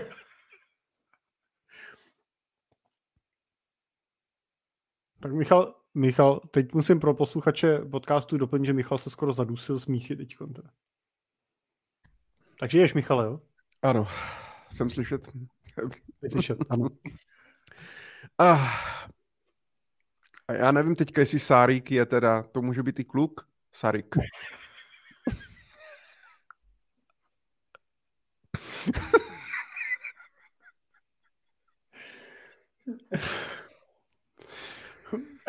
Máme...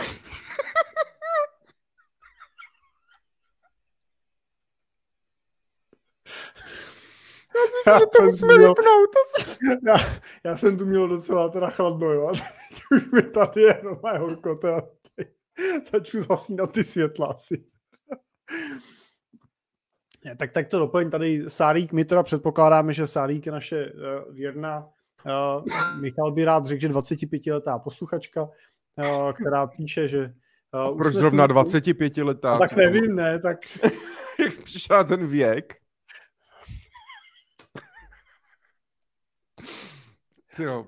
Tak si doplň nějaký číslo chceš. No tak já jsem chtěl doplnit, že psal, že jsme s ní byli po několikáté v posteli. A tady jo, už jsme byli několiká ve sprše i na tom WC, tak máme opravdu intimní vztah. S našimi posluchači. Už se neptej, já se poslouchají. To pak dozvíš věci, co nechceš se dozvědět. Tak, no a zase, jestli nás poslouchají jenom ze záznamu a chodí s námi na záchod a do sprchy, tak ať se na nás možná ani nekoukají. možná lepší. Ale Michal, no, mě by možná já... zajímalo k těm aktuálním tématům jedna, jedno jako téma, který ty si nedávno jsme o něm mluvili a ty si Dobře. říkal tu svoji zkušenost s tou dcerou tvýho klienta, jestli si vzpomínáš, to, týkalo se do toho zlata, mm. tak já jsem, já jsem na to narazil totiž teď úplně čerstvě taky, nebylo to teda u klientů, ale uh, jedna moje příbuzná uh, jako přišla s myšlenkou toho, že, uh, že by si měla, nebo že teď jako by si měla koupit do zlata všechno, protože bude válka. Protože, a teď doslova to teda... My jsme jako zvolili toho, toho generála přece, toho rozvědčíka no, trénovaného. Ale, ale člověče, v jejím KGB. případě, v jejím případě to snad ani jako nemá souvislost s prezidentem, protože prostě opravdu ona jako sbírá ty eh, sbírá ty zprávy, takový ty bulvární zprávy, takový ty titulky prostě jako mm-hmm. mobilizujeme prostě, jo, a tak dál. A, a opravdu kolikrát se jako vážně ptá, jestli teda jako opravdu mobilizují i ženy? Jo, jako chodit s podobnýma jako větama. A pro mě je to teda až jako zarážející, čemu všemu potom jako dokážou lidi jako věřit, nebo čím vším se dokážou nechat vystresovat, víš, jako do, do, do míry až, hmm. až do míry, hmm. že začnou dělat jako, že začnou dělat chybný rozhodnutí, případ třeba teda tý, tvojí, ten, ten tvůj případ, co jsi vyprávěl, že jo, kdy skutečně to dovedlo tu klientku až do stresu, že řešila, jestli vy, jako prodá stavební spoření dětí, prostě aby mohla rychle koupit zlato, protože bude muset někam jako prchat za hranice a tak dále. Jo. To, to je jako nevím, jak proti, proti tomuhle se teda bránit. Teď mám pocit, že toho bylo hodně spoj- ve souvislosti s těma volbama, že prostě ty kampaně byly tvrdý teda. Vlastně no. Ale spíš jako, spíš by mě jako... Ono je to, že jo, to je, já se těm lidem jako nechci, nech, nechci smát, uh, ale ono je otázka, jestli jako skočí na nějakou dezinformaci, anebo jestli opravdu třeba mají reálný strach. Že fakt mají strach a prostě jako uh, neví. A teď můžou, jak já žiju v té bublině anti jo, tak lidi můžou prostě žít v té bublině, kde opravdu všichni v jejich bublině řeší válku. Zase hmm. prostě nic jiného neřeší. A zase já jsem v bublině, kde to nikdo neřeší, protože ví, že do žádné války se nikdo nežene, jako, jo. Takže e, snažím se v té diskuzi jakoby ty lidi samozřejmě pochopit. Na druhou stranu, pokud bych to stáhl, že jo, na to, na na, na investiční poradenství nebo finanční poradenství, plánování peněz, investic a vůbec řešení toho, eh, řešení těch scénářů, tak, eh, tak samozřejmě s tím je strašně těžko, protože často vlastně, jak říkám, tím, že to je daný často strachem, je to daný jako emocionálně, tak úplně racionálníma argumentama to nejsi schopný přebít, jo.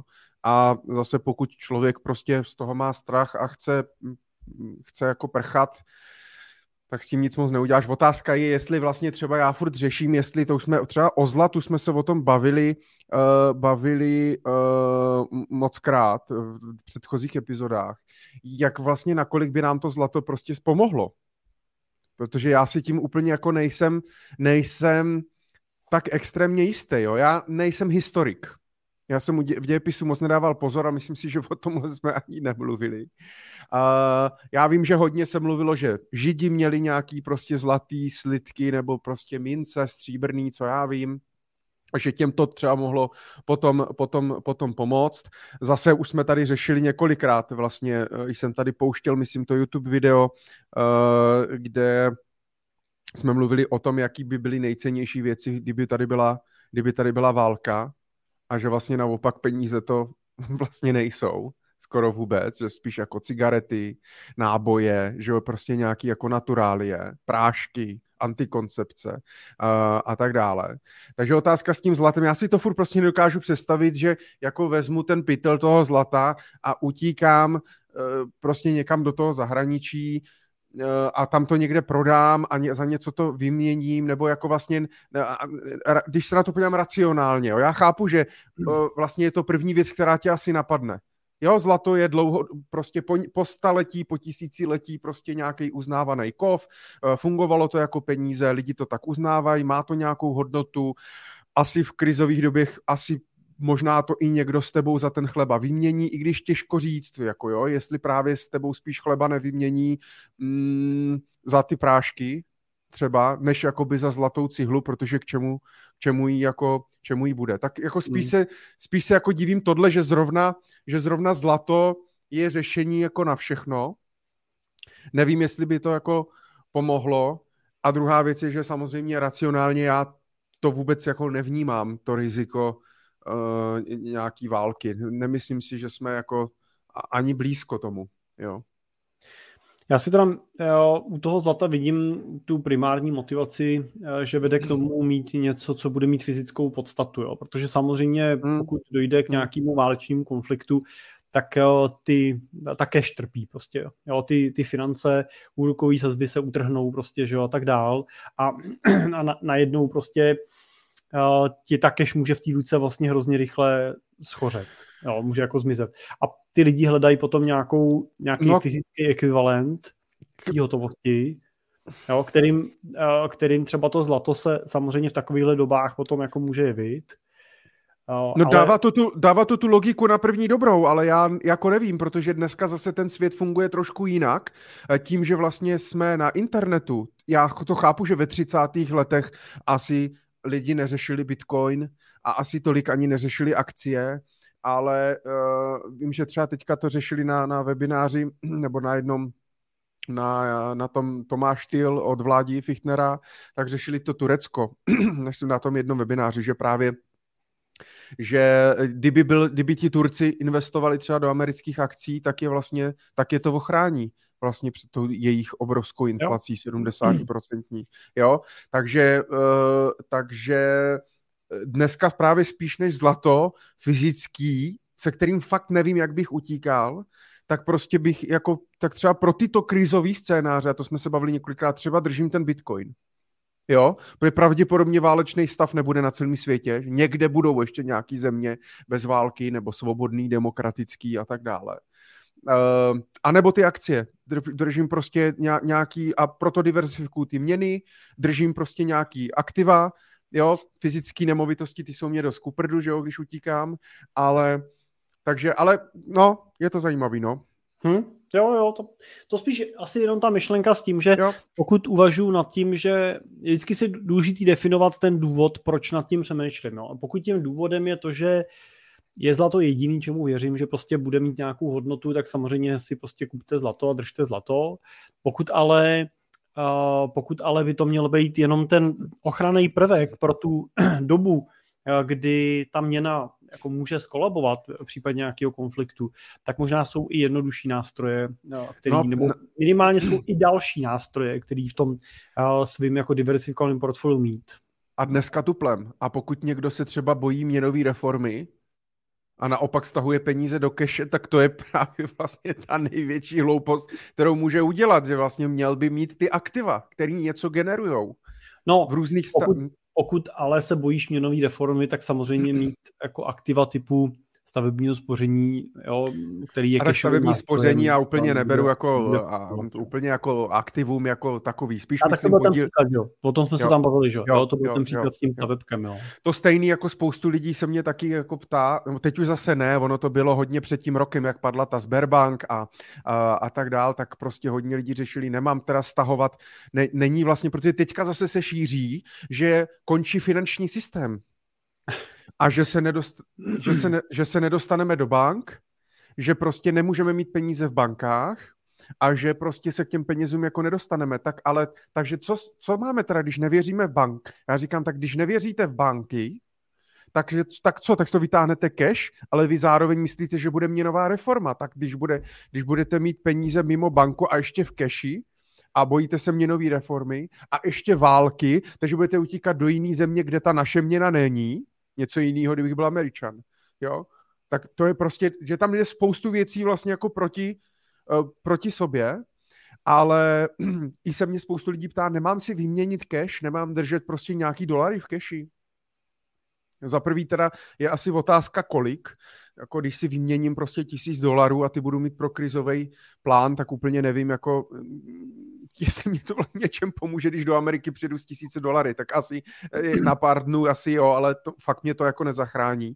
Ale spíš prostě v té cizí měně nekupovat tu cash, tu, tu hotovost, ale kupovat za tu cizí měnu zase nějaký aktiva, třeba v té dané zemi, zase ty podíly ve firmách, podíly na nemovitostech, eh, pozemky, co já vím, prostě něco, jo, takže No, takže tak. Ale, Ale ke, jako tak, tak cash je ta dolarová jako ne, není všechno. Teď zrovna jsme řešili uh, s jedním uh, mým klientem, který uh, prodal podíl ve firmě, dostal, dostal za část teda společnosti zatím, tak dostal asi, se mi to vycházelo na nebo to v ekvivalentu 100 milionů korun, tak teď nevím, jsou to 4 miliony dolarů asi, nebo nějaká to je hmm. část, asi jo.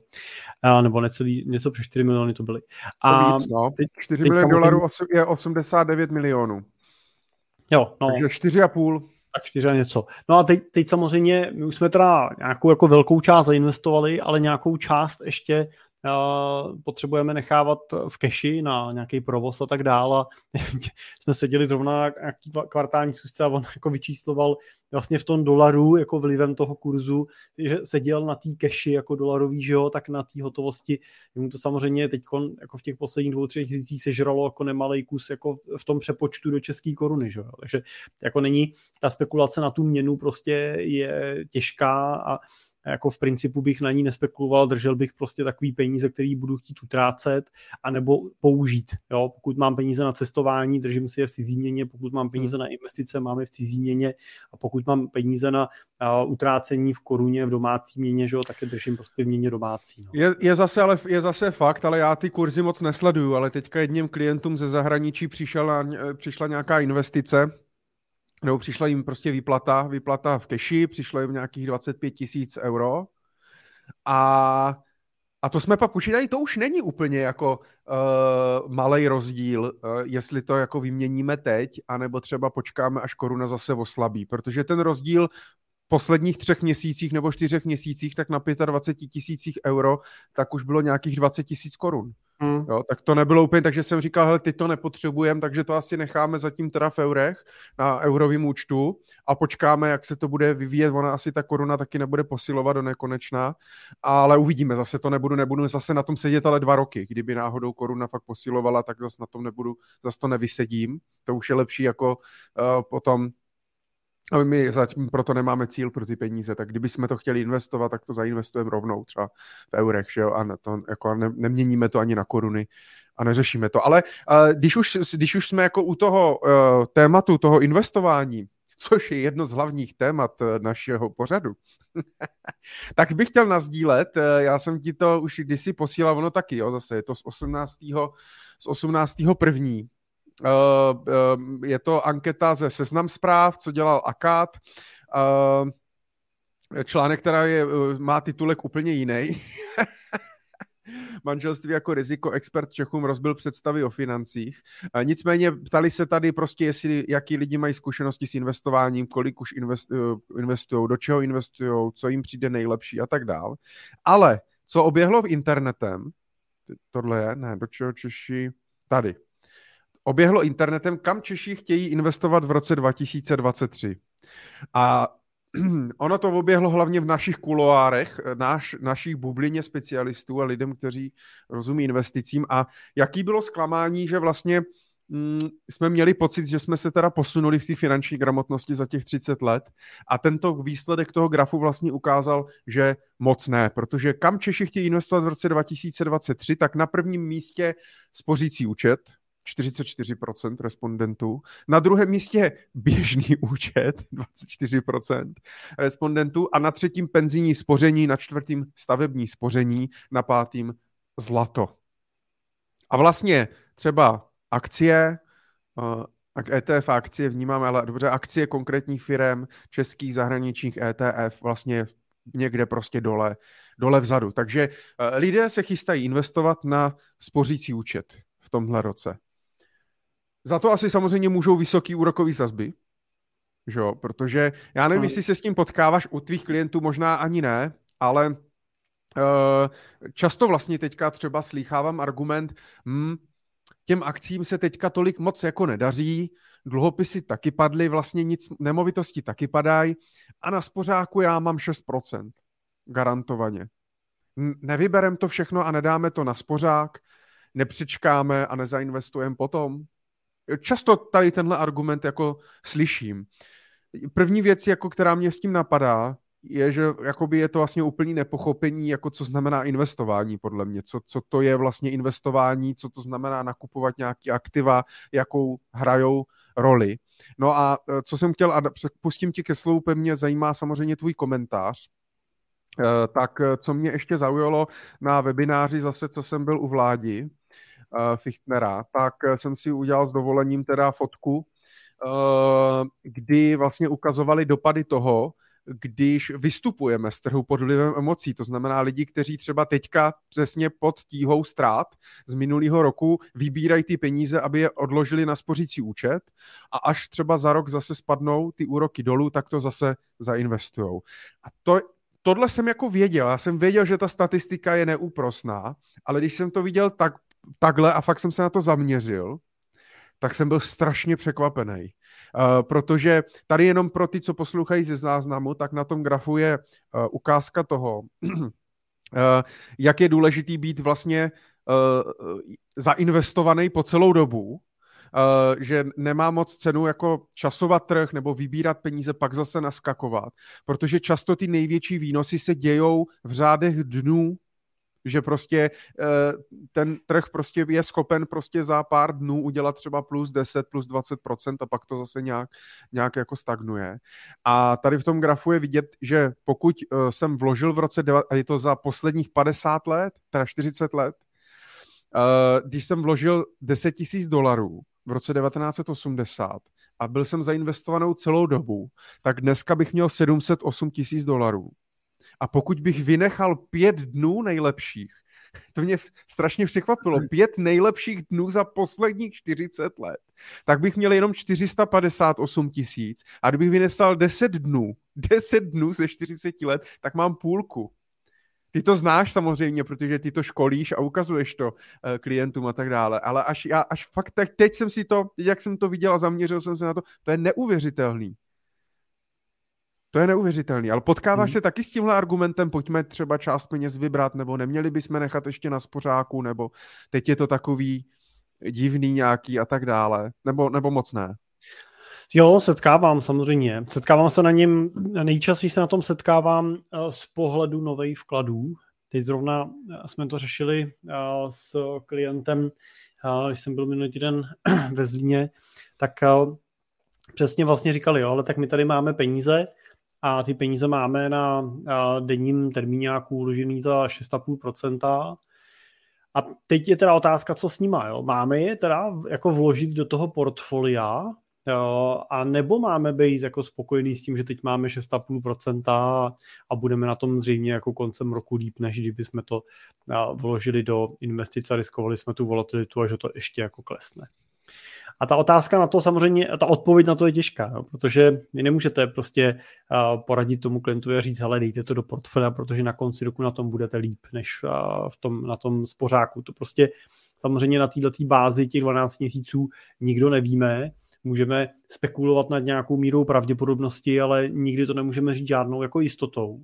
Takže ta odpověď na tuto otázku je podle mě taková, že je potřeba si nejdřív definovat, co je to za peníze. A jestli jsou ty peníze pro krátkodobou spotřebu a bude chtít za rok, za dva utratit, patří na ten spořák jednoznačně. Pokud ale jsou to peníze, které podle mýho plánu patří do cených papírů, to znamená můj investiční plán, majetkový plán říká, ano, tohle je hromádka peněz, kterou já mám připravenou pro cený papíry, tak jako za posledních mnoho let nebyla lepší příležitost, kdy do těch cených papírů nastupovat. Jo? za posledních mnoho let nebyly uh, ty uh, cený papíry uh, v takovém uh, poklesu a, a dali se nakupovat za takový valuace, jako je dneska jsme schopni nakupovat. A je důležité si uvědomit, že ten spořící účet vám bude dávat těch 6,5% s jistotou, ale on vám s jistotou nedá ani víc. On vám prostě dá to, co vám teď říká, nebo termín nějak na 12 měsíců, jo, vám dá prostě ten úrok, který vám říká. Ale tenhle ten úrok vám zároveň taky říká, že s jistotou budete mít menší výnos než je inflace. To znamená, garantuje vám reálnou ztrátu. Když to investice do těch cených papírů znamená, že kupujeme cený papíry, které jsou teď třeba minus 15%, takže kupuju něco s diskontem se slevou 15% a mhm. zároveň nejenom v loňském roce, že jsem klesnul o 15%, ale já jsem v loňském roce ani nevydělal těch průměrných 7, 8, 9% který mi ten trh standardně v průměru každý rok nese. To znamená v tom průměrném vyjádření, když se budeme dívat za 10 let od teďka třeba, nebo za 5 let, tak vlastně i tenhle ten průměrný nerealizovaný výnos je vlastně kumulovaný zisk, který já můžu v těch dalších letech čekat, že mi to portfolio přinese. Takže řekněme, že tam se můžeme dívat na zadržených 25 potenciálního výnosu, který mi to portfolio může přinést navíc, nad těch třeba průměrných 7, 8, 9 pro to, co máte za portfolio, a který vám na té roční bázi může níst. No a tohle vám ten spořák prostě nepřinese. To portfolio vám to ale s jistotou přinese s tou volatilitou. Jo, s jistotou prostě bude lítat v budoucích letech nahoru dolů, to prostě k tomu patří. To není nic divného, to, co teď zažíváme, není žádná jako abnormální krize, to je prostě medvědí trh, který jednou za v průměru tři roky na finanční trhy přichází a přináší sebou právě ty příležitosti k nákupu. Takže takhle bych se na to díval. Jo? Přemýšlel bych, jestli tahle hromádka patří do cených papírů nebo patří do hotovosti a pokud patří do cených papírů, tak bych je v ní nechal a pokud je tam ještě nemám, tak bych do nich nastupoval. Michale, seš tam?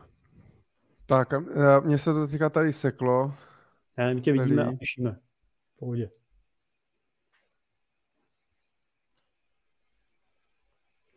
A neslyším tě. Hm. Jo, já tě, já tě slyším v pohodě. Co budeme mávat? no pytle. No. A teď? Musíš něco říkat. Ty mě no, slyšíš? Já říkám. Teď já říkám, já tě slyším. Já tě slyším. hmm. Ty, ale já tebe fakt ne. Ale já za to nemůžu. Napište, napište nám, jestli slyšíte mě i Michala, když tak. tak teď už Michala ani nevidíme. tak co, Michale? Já teda vím, co s tím, jak máš to rozbitý. Ale mě chudák neslyší. Tak uh, já dám Michalovi prostor k tomu, aby se uh, popral s, uh, se svým přístupem. Tak dvů, jo, dvakrát, dvakrát zvuk OK, Michale, je to u tebe. Je to teda, mě asi neslyšíš, ale vítr fouká od tebe. Tak já než Michal se popere se svým, uh, se svým připojením, tak um, bychom mohli postupně projít otázky.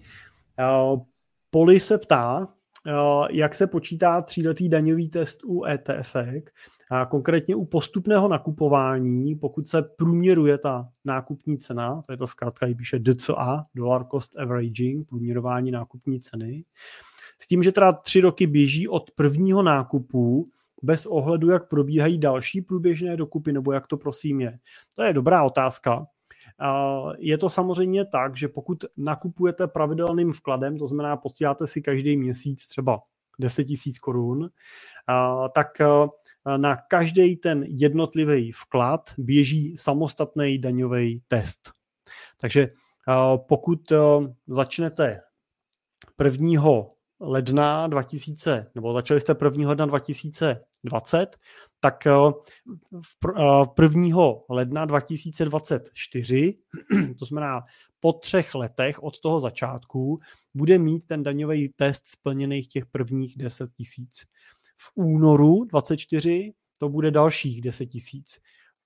V březnu dalších 10 tisíc a postupně takhle budete naplňovat ten daňový test investice. Takže a, není to určitě na to, že byste počítali, kdy jste otevřeli účet nebo založili účet, ale je to a, skutečně počítaný potom z toho každého jednotlivého vkladu, a, kdy a za kolik ho nakoupíte. Takže na to si dávejte pozor. Stejně jako jsem měl teď podobný dotaz od jednoho e, investora na téma, jestli se započítávají zisky a ztráty na různých platformách. To znamená, jestli když mám e, akcie na FIU a pak mám akcie na Interactive Brokeru a prodám je, prodám je před daňovým testem a na FIU mám zisk 100 tisíc a na Interactive Brokeru mám e, ztrátu 100 tisíc, tak jestli mus, jestli daním nebo nedaním, jestli prostě musím počítat, že mám 100 tisíc zisk a ten zdaním a pak mám 100 tisíc ztrátu, tu teda nezapočtu,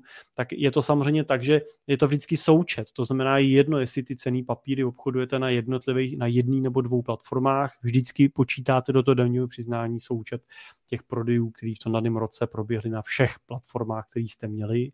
A do těch zisků a ztrát započítáváte pouze ty pozice, které jste drželi kratší dobu než tři roky. Ty, které už jsou po daňovém testu, i když na ní máte ztrátu nebo na ní máte zisk, tak do těch daní započítávat nemůžete. Jo, to znamená, ta už je mimo, tu prostě máte osvobozenou od daně, ale nemůžete tím pádem uplatnit ani ztrátu. Tak Michale, jak to funguje? Slyšíš nás? Už jo. Tak, to, to, to mě teda vylekalo úplně. Já jsem teď se nevěděl, co mám dělat protože, no, málem jsem to celý vypnul tady, ale slyším. Takže koukal jsem ale, že ty jsi s tím popral naprosto ano. perfektně, jako prostě skvělý moderátor. Uh, odpověděl si Poli na dotaz, je to tak? Ano, přesně Poli tak. Polimu, já nevím, tady ty přezdívky, nevím, jestli to je ona, on, nebo to, nevím. Ona, Takže on, on, jsem Polimu odpověděl. Děkuju moc, děkuju moc, já doufám, že bude spokojený, spokojená, spokojen, no. Myslím, že spokojený. Uh, a já jsem chtěl ještě k tomu tématu, co jsme řešili uh, těm akcím, tak jsem chtěl ještě právě jako říct, těm aktivům obecně, že vlastně pro mě je to hrozně těžký mm, s těma lidma vlastně o tom mluvit, protože já už nevím, proč oni jako si to myslí. Nebo proč oni mají jako Eh, ten, ten, ten strach, no proč oni to chcou prodat. Mě to vůbec, mě vlastně dneska už to vůbec nenapadne takovouhle věc udělat. Jakože, proč bych to měl prodávat? Naopak, jako prostě mám ty aktiva, tak když se jako to je, kdybych prostě vlastnil firmu a teď se chvilku nedr, nedaří, tak já ji půjdu prodat. je to prostě, a většinou ty akcie nebo ty, po, ty podíly společností, uh, nejenom podíly společností, ale prostě ty aktiva bych chci vlastně jako držet do nekonečna, to jsme taky se vlastně bavili mockrát. A pak z toho čerpat jenom nějaký výhody, nějaký dividendy, nájmy, něco, prostě nějaký pasivní příjem a pak ty aktiva, ten majetek předat další generaci a ta zase má ty plody. Není to, že já to v 80 prodám, dám jim cash a oni si pak nakoupí znovu nějaký jiný aktiva. Takže je pro mě těžký vůbec to pochopit, ale evidentní je, že ta gramotnost prostě, že se to vlastně v těch školách uh, nevysvětluje ještě nebo neučí, že ti lidi samozřejmě to neznají. To, to neznamená, že jsou hloupí. Jenom prostě se to nemluví o tom, málo se mluví o tom investování, co to znamená, jak na to nahlížet, eh, že z toho nemít strach a tak dál. A že vlastně třeba z dlouhodobého hlediska, pokud jsem dlouhodobý investor, tak to nemusím vůbec řešit. Akorát, že blbý je, že samozřejmě média jsou plný asset manažerů, individuálních investorů, spekulantů a traderů, aby se furt o čem psalo, tak se furt vlastně jako řeší, tak teď dolar udělal toto, teď se nakoupí, teď by se měl nakoupit čes, teď by se měl nakoupit Apple, no teď zase by se měl prodat a tak dále. Tak i ten dlouhodobý investor může vlastně začít mít takový ten pocit, začne ho to hlodat, neměl bych to taky nějak jako sledovat, nebo ten, jo, ty, ty, ty investoři prostě, oni říkají, že tam prodali, tam nakoupili, tamhle to, teď mají nějakou obrátkovost portfolia, já to jenom držím, není to vlastně špatně, uh, takže to taky tomu ne, moc nepomáhá, ale tady jsem chtěl ještě ukázat, my jsme si to jednou ukazovali, vlastně pravděpodobnost, uh, pravděpodobnost vůbec jakoby výnosů uh, na akciovým trhy, pokud mám prostě 100%, 100% akciový portfolio, tak tohle je vlastně za 10 let, pokud bych zainvestoval, počkej, já to tady dám, milion korun, nemusím ani pravidelně, milion korun jednorázově a bere to jako ty dekády, jo, za posledních nějakých, tohle jsou data za posledních třeba 100 let, tak eh, v deseti letech tak pouze vlastně ve 13% případů jsem byl v mínusu. Pokud bych tam dal 20 let, a ještě celkem krátký horizont, tak vlastně eh, na 20-letých periodách, tak vlastně nikdy na těch akcích v podstatě nejsi, nemůžeš jako uh, prodělat. Jo, v reálným vyjádřením to tady ještě mám po inflaci. Když máš 30 let, tak prostě statisticky 85% výnosů bude na úrovni 5 až 10%, co odpo- což odpovídá dlouhodobý průměr je, Jirko, s výplatou dividend nějakých 9%, ne? Tak. Na akciovém trhu. Je to samozřejmě průměr. Pokud dám 50 let, tak 94% výnosů bude v rozmezí 5 až 10%. Nevím, jestli to co ukáže 70 let. No a v 70-letý periodě tak vždycky výnos na akcích bude prostě ze 100%, zatím bylo posledních 70 let, eh, pokud bych držel, tak prostě výnos 5 až 10%. Takže vlastně na tom nemůžu ani, ani prodělat, prostě stačí to jenom nakoupit a a Michale, prostě držet. A bylo to, to ještě bych možná přemýšlel, jestli to nebylo ještě navíc jako reálný výnos, jestli to nebylo... Tohle byl reálný, no. To znamená při započítání inflace, to znamená, že ten nominální výnos je dobrý doplnit, že byl třeba v průměru ještě o 3% vyšší hmm. A po snížení o tu průměrnou inflaci vlastně, tak to, to zhodnocení čistý bylo teda těch 5 až 10% ve 100%. Ale zase buďme upřímní, ono i 20 let je jako dlouhá doba na to čekání, na tu, ne, ne že by si nemohl mít takový horizont, ale 20 let jako čekat na, na, na zisk jako je dlouho, jo. takže, takže samozřejmě, že jako investoři nějakou... No, tak to je jako zajímavý, že, že třeba návratnost, návratnost jako třeba nemovitosti může být klidně i 30 let a lidi se do toho hrnou, jak... Počkej, počkej, ale uh, návratnost nemovitosti se bavíš o tom, kdy uh, ti nateče cena té nemovitosti zpátky na nájemným. Hmm?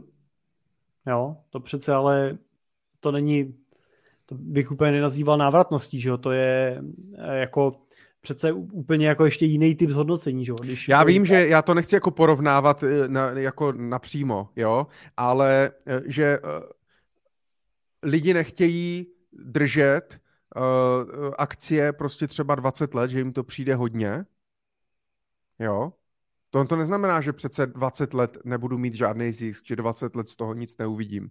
Já si můžu koupit dividendový přece a můžou mě už od prvního roku mě můžou chodit třeba, že jo, nějaký, nějaký dividendy, jo, ale že jenom jako psychologicky a v té nemovitosti, jo, tak to prostě návratnost té nemovitosti a tak dále, to prostě za 30 let a, a to je v pohodě, to je, to je dobrý. A u těch, já nevím, pořád ty akcie mně přijde, že jestli to je tím, že to je virtuální, nebo že lidi neví, jako co to je, já si mám, myslím, že eh, jsou to, že u těch akcí nejde o virtualitu nebo horizont, ale eh, že jde o tu volatilitu.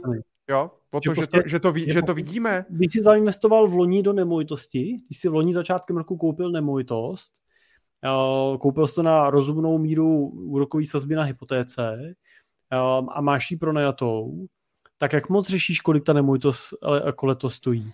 Hmm. No, no ale jo, tak jako řešíš, ne... Řešíš, že ti z toho teče nájem a neřešíš tu cenu, nekoukáš se na to, jako, nebo i když se koukáš, tak stejně se k reální ceně nedobereš. No dobře, takže myslíš, si, takže myslíš si, že, myslíš si, že kdyby teda byl uh, kdyby byl index, který to prostě, kdyby se s těma nemovitostma, uh, nebo to znamená, že třeba u REITů, kdybych vzal nějaký hmm. index REITů, který prostě jakoby uh, lítaj, jo, tak, uh, no, tak jo, je tak to ten důvod. stejně jako na akcie. Hmm. Hmm. tak tě to bude stresovat stejně. Jo, to, tak to pak se jako, na to nedívat, no, vůbec. Ne, nedívat se na to, to je jedna věc, a nebo druhá věc, prostě skutečně to jako přijmout jako přirozenou součást, jo, protože ta volatilita té ceny je, ona je jako spíš benefitem, jo, to, to že tam je volatilita té ceny, je jenom proto, že to aktivum je kdykoliv prakticky okamžitě likvidní, kdykoliv ho hmm. můžu prodat a kdykoliv vím, za přibližně jakou cenu ho budu prodávat. Jo, když to u té nemovitosti, když se dneska rozhodneš, že prodáš svoji nemovitost, tak v dnešní době se ti prostě může stát, že ji neprodáš. Jo, pokud ji chceš prodat za nějakou smysluplnou cenu, nechceš prostě jít pod tlakem s cenou dolů, tak prostě budeš na ten prodej čekat prostě jako minimálně mnoho jako měsíců pravděpodobně s tou nemovitostí, hmm. pokud nemáš úplně něco exkluzivního. Jo? Když toto se ti u těch akcí nestane. Jo, ale cenu, kterou za to platíš, je to, že tu cenu musíš znát v každém tom okamžiku. Jo, takže to je, jako principu je to jako velmi podobný, jenom prostě ty akcie ti přeceňují a je potřeba říct, že je pochopitelný, že je prostě to, je, je potřeba, je, je to trošičku jiný typ aktiva a je potřeba na to být jako trochu nastavený prostě psychicky. Jak říkáš, tím prostě, že to nebudu řešit, jo, tím, že skutečně k tomu dokážu zajmout ten chladný jako odstup, jo, ani se zbytečně neradovat z vysokých zisků, ale ani zbytečně neplakat nad dočasnýma poklesama, jo, furt si připomínat to, že je to cesta, že ten můj horizont neleží za rok, za dva a pokud leží, takže na to mám vytvořený nějaký třeba hotovostní rezervy a tak dále, za který budu brát. A to, to vidím já třeba u našich klientů. To u našich klientů vidím, že to, co je jako drží uh, v klidu, je přesně to, že Oni vidí, že mají mínus na uh, tom svém účtu, že tam mají pokles. Ale zároveň ví, ty, kteří jsou těsně před nějakou rentierskou fází nebo už jsou rentieři, že mají hotovostní rezervy, ze kterých uh, čerpají v tomhle hmm. roce. No a ty, kteří ji nemají, tu rentierskou fázi, tak to neřeší a naopak se většinou radujou, protože dokupují že levnější. No. Takže ono je totiž, no, proto, protože je důležitý se koukat vlastně na ten cíl. Důležitý je, mě, mě jako v úvozovkách, i kdyby to bylo minus 50, tak pokud mě prostě z toho chodí renta a pokud si prostě jsem schopný plnit cíl teď nebo prostě za 20 let, tak je mi jedno, že to je teďka minus 50 nebo jedno. Jo.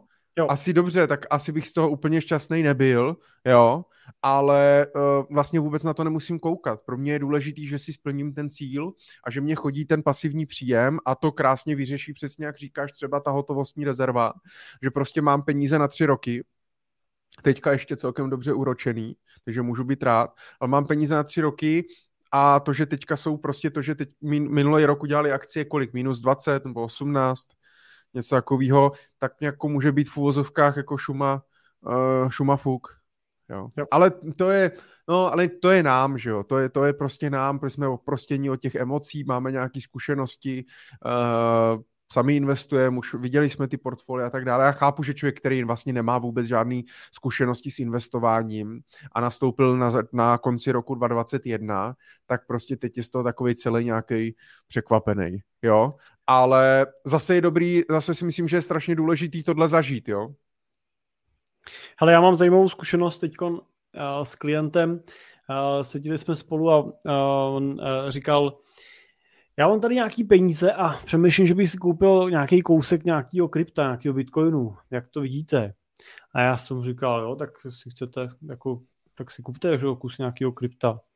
A, a byl jsem zvědavý, jaká jsem, a, a proč jako krypto? A, a říkal jsem mu, říkal jsem mu, proč krypto? Tady máte jako několik projektů, do kterých jste investoval, do něk- některých produktů. Jo, měl tam nějaký dluhopisy od Tomase Lloyda, měl tam nějakou směnku od Arky, jo, měl tam nějaký, nějakou půjčku někomu, koupil nějaký jako alternativy, tam nějaký veterány, nemohl to teď prodat prostě a tak dál. Mm. Jo, vidíte, že máte investice, které jste zkoušel, nevyšly vám, jo, že ty cený papíry jako fungují, jestli si to jako chcete komplikovat jako přidáním nějaký další jako hromádky. A on mi říkal, a je to už jako klient teda v letech, jo, není to žádný, že by mu bylo 30. A říkal, no já právě si od toho slibuju, že bych to dal do toho krypta, ono to teď vystřelí nahoru Jo, já jsem všude čet, že to udělá těch 50, 80, 100%. No a já tam vlastně na tom vydělám to, o co jsem přišel v těch předchozích jako chybných investicích, kde mi to nevyšlo. Já, já jsem si říkal, tak tohle by mi vlastně nepřišlo divný, kdyby mi to říkal ten 25-letý mladík, ale u toho investora s tou zkušeností je to vlastně uh, překvapivý. Nakonec teda nekoupil krypto. Takže si řekl, no, člověče, to je vlastně docela dobrý plán, tak to udělejte, pak mi řeknete. Tak já to zkusím taky teda, to je dobrý. No, ale až po něm. jo. A já, nevím, tak, já, jako, tak jako všichni. Víš? Oni mi řeknou, že tam investují, jak já nemůžu, protože já vždycky, když něco koupím, takhle, eh, tak to klesne. Že? Přesně jsem koupil uh, Bitcoin, uh, pro zajímavost jsem si koupil... Na 60 tisících. Jo, jo, koupil jsem si ho za jako mých uh, asi 20, uh, za 20 tisíc a uh, teď uh, z ní mám 8. Měl jsem i 4 teda, jo, teď, teď už to je lepší. Jo. jo, podobně to bylo, když jsem kdysi, kdysi koupil akcie Česu, prostě, že jo, tak z 1200 klesly na, na čtyři stovky a tak dále, takže já se držím, se držím těch ETF, tam je, tam je klid, tam nemůžu nic jako s tím pokazit. no, ale je to zajímavý, protože ta inflace samozřejmě Ona ta inflace je problém v tom, že za prvý to láká různý podvodníky a šmejdy, Uh, my jsme tady, myslím, 19. prosince krátce zmiňovali, že jo, prostě FTX, F, pád kryptoburzy FTX hmm. a i dalších a v podstatě skoro na každý epizodě jsme upozorňovali na nějaký jako uh, letadlo, Ponziho schéma, anebo jako velmi jako rizikový junk bondy a tak dále. Teďka se na mě začínají obracet lidi vlastně, kteří investovali do té nemovitostní skupiny Premiot Group, která mhm. vlastně na konci roku nevyplatila úroky, teď už ani nekomunikuje ten majitel a vlastně nikdo neví teda, co se děje. To je taky v miliardách a tisíce, tisíce, tisíce investorů. Uh, takže my na to jako upozorňujeme často.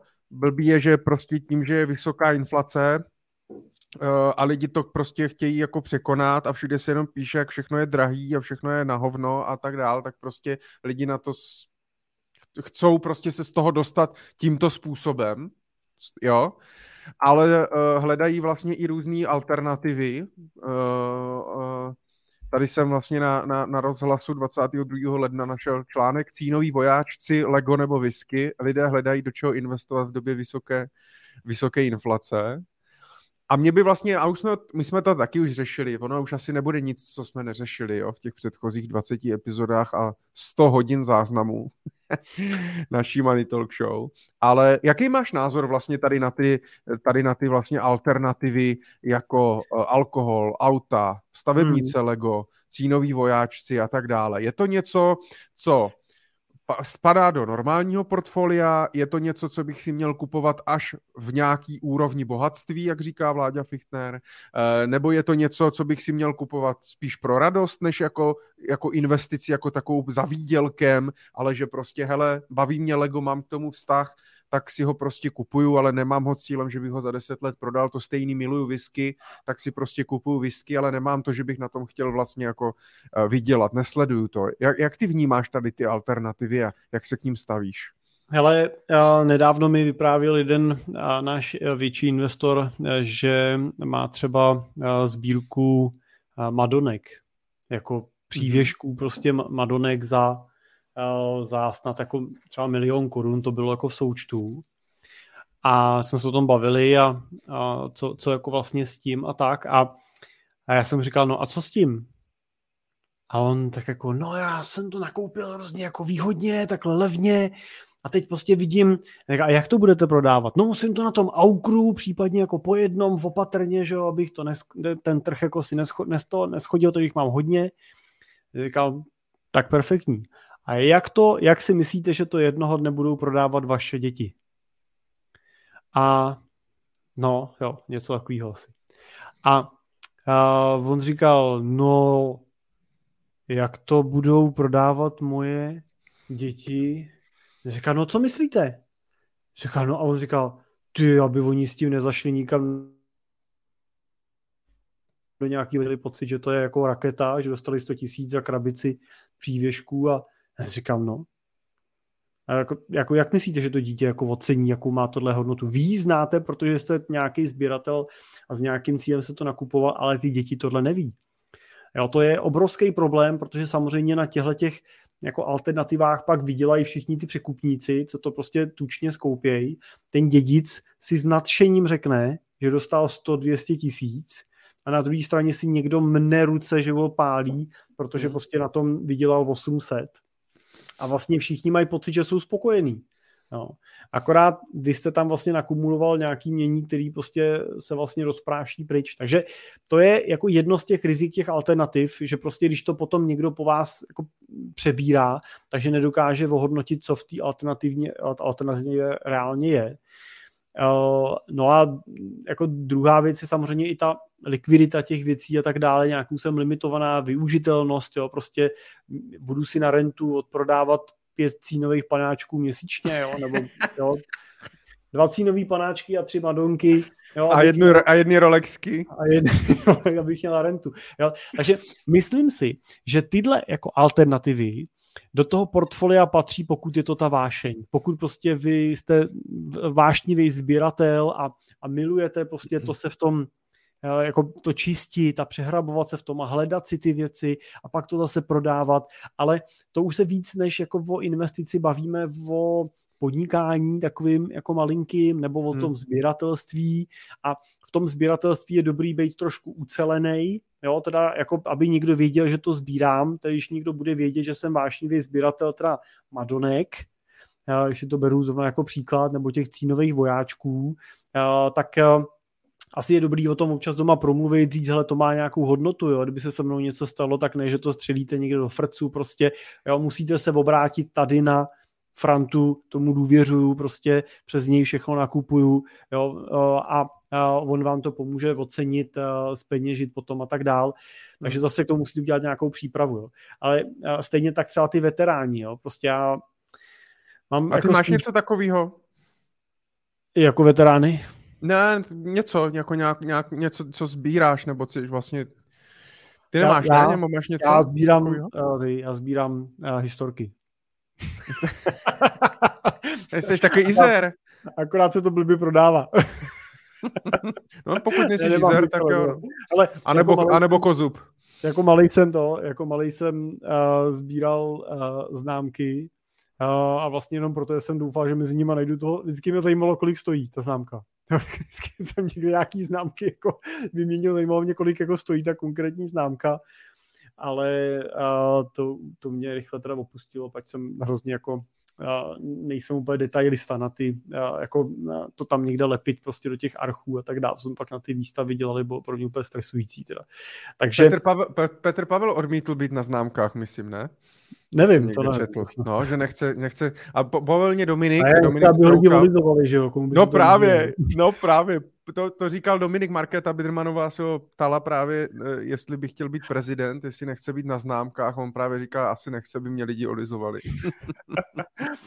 no. takže, takže k těm jo. sbírkám, já bych to dělal, když to mám rád a když mě to baví, jo, a když si ten chlas pak třeba vypiju, nebo tu flašku otevřu. Takže hledat, hledat nějakou prostě jako tuhle alternativu za cílem jako boha, zbohatnout, anebo ochránit prostě peníze jako cash před inflací, tak uh, není to úplně nejlepší. Není nápad. to nutný. Není to, není nutný. to nutný. Pokud jakoby to není moje vášeň, tak není nutný tím ztrácet čas. Prostě. To jsou jako tady lepší jo. varianty a lepší jo. cesty. Mně se i třeba líbí uh, uh, to, co právě říkal Vladimír, ty, ty úrovně toho bohatství a mně to přijde vlastně jako, jako je to možná konzervativní, je to takový nudný, ale že prostě v té první úrovni bohatství člověk řeší prostě peníze na rentu. Jo, aby byl zajištěný prostě do konce života, když už by nemohl pracovat, anebo nechtěl pracovat. A, a ta doba přijde. A, mm, a tady v té, tady v té úrovni bych vlastně měl uh, jet, on říká v, v, tom, v tom modu wealth protection, že jo, prostě měl bych jet vlastně v úvozovkách konzervativně, měl bych jet takový ty standardní uh, aktiva, nemovitosti, akcie, dluhopisy, hotovost prostě, jo, neměl bych tam prostě dělat nějaký exot, exotické věci, nějaký jako deriváty, eh, prostě krypto a tak dále, že to v té první úrovni jako bohatství, private equity moc jako nepatří.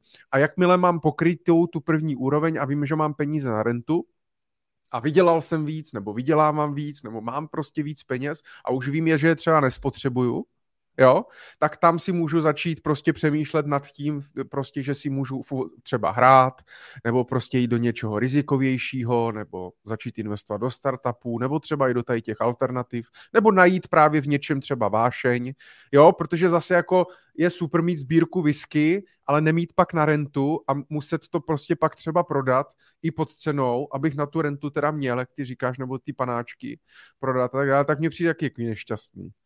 Jo. Ale já pak ale často vídám jako ty diskuze, nebudu brát ty uh, sbírky whisky, jako whisky a tak dále, jo, ale uh, vídám pak různý konstrukty těch majetků, prostě, kdy se tam různě jako dobalujou různý jako pozemky, tu se koupí něco, tu se koupí něco. Ono to jako má nějaký smysl, jo, ale potřeba si uvědomit, že v těch vyšších úrovních, teda, když to není ten první stupeň, zajišťuju svoji rentu, ale je to ta, ty vyšší úrovně, jo, tak vlastně už se dívám v mezigeneračním přenosu toho majetku, nebo může to být nějaká jako dobročinná úroveň. Prostě mám víc peněz, než reálně spotřebuju v tom životě. Hmm.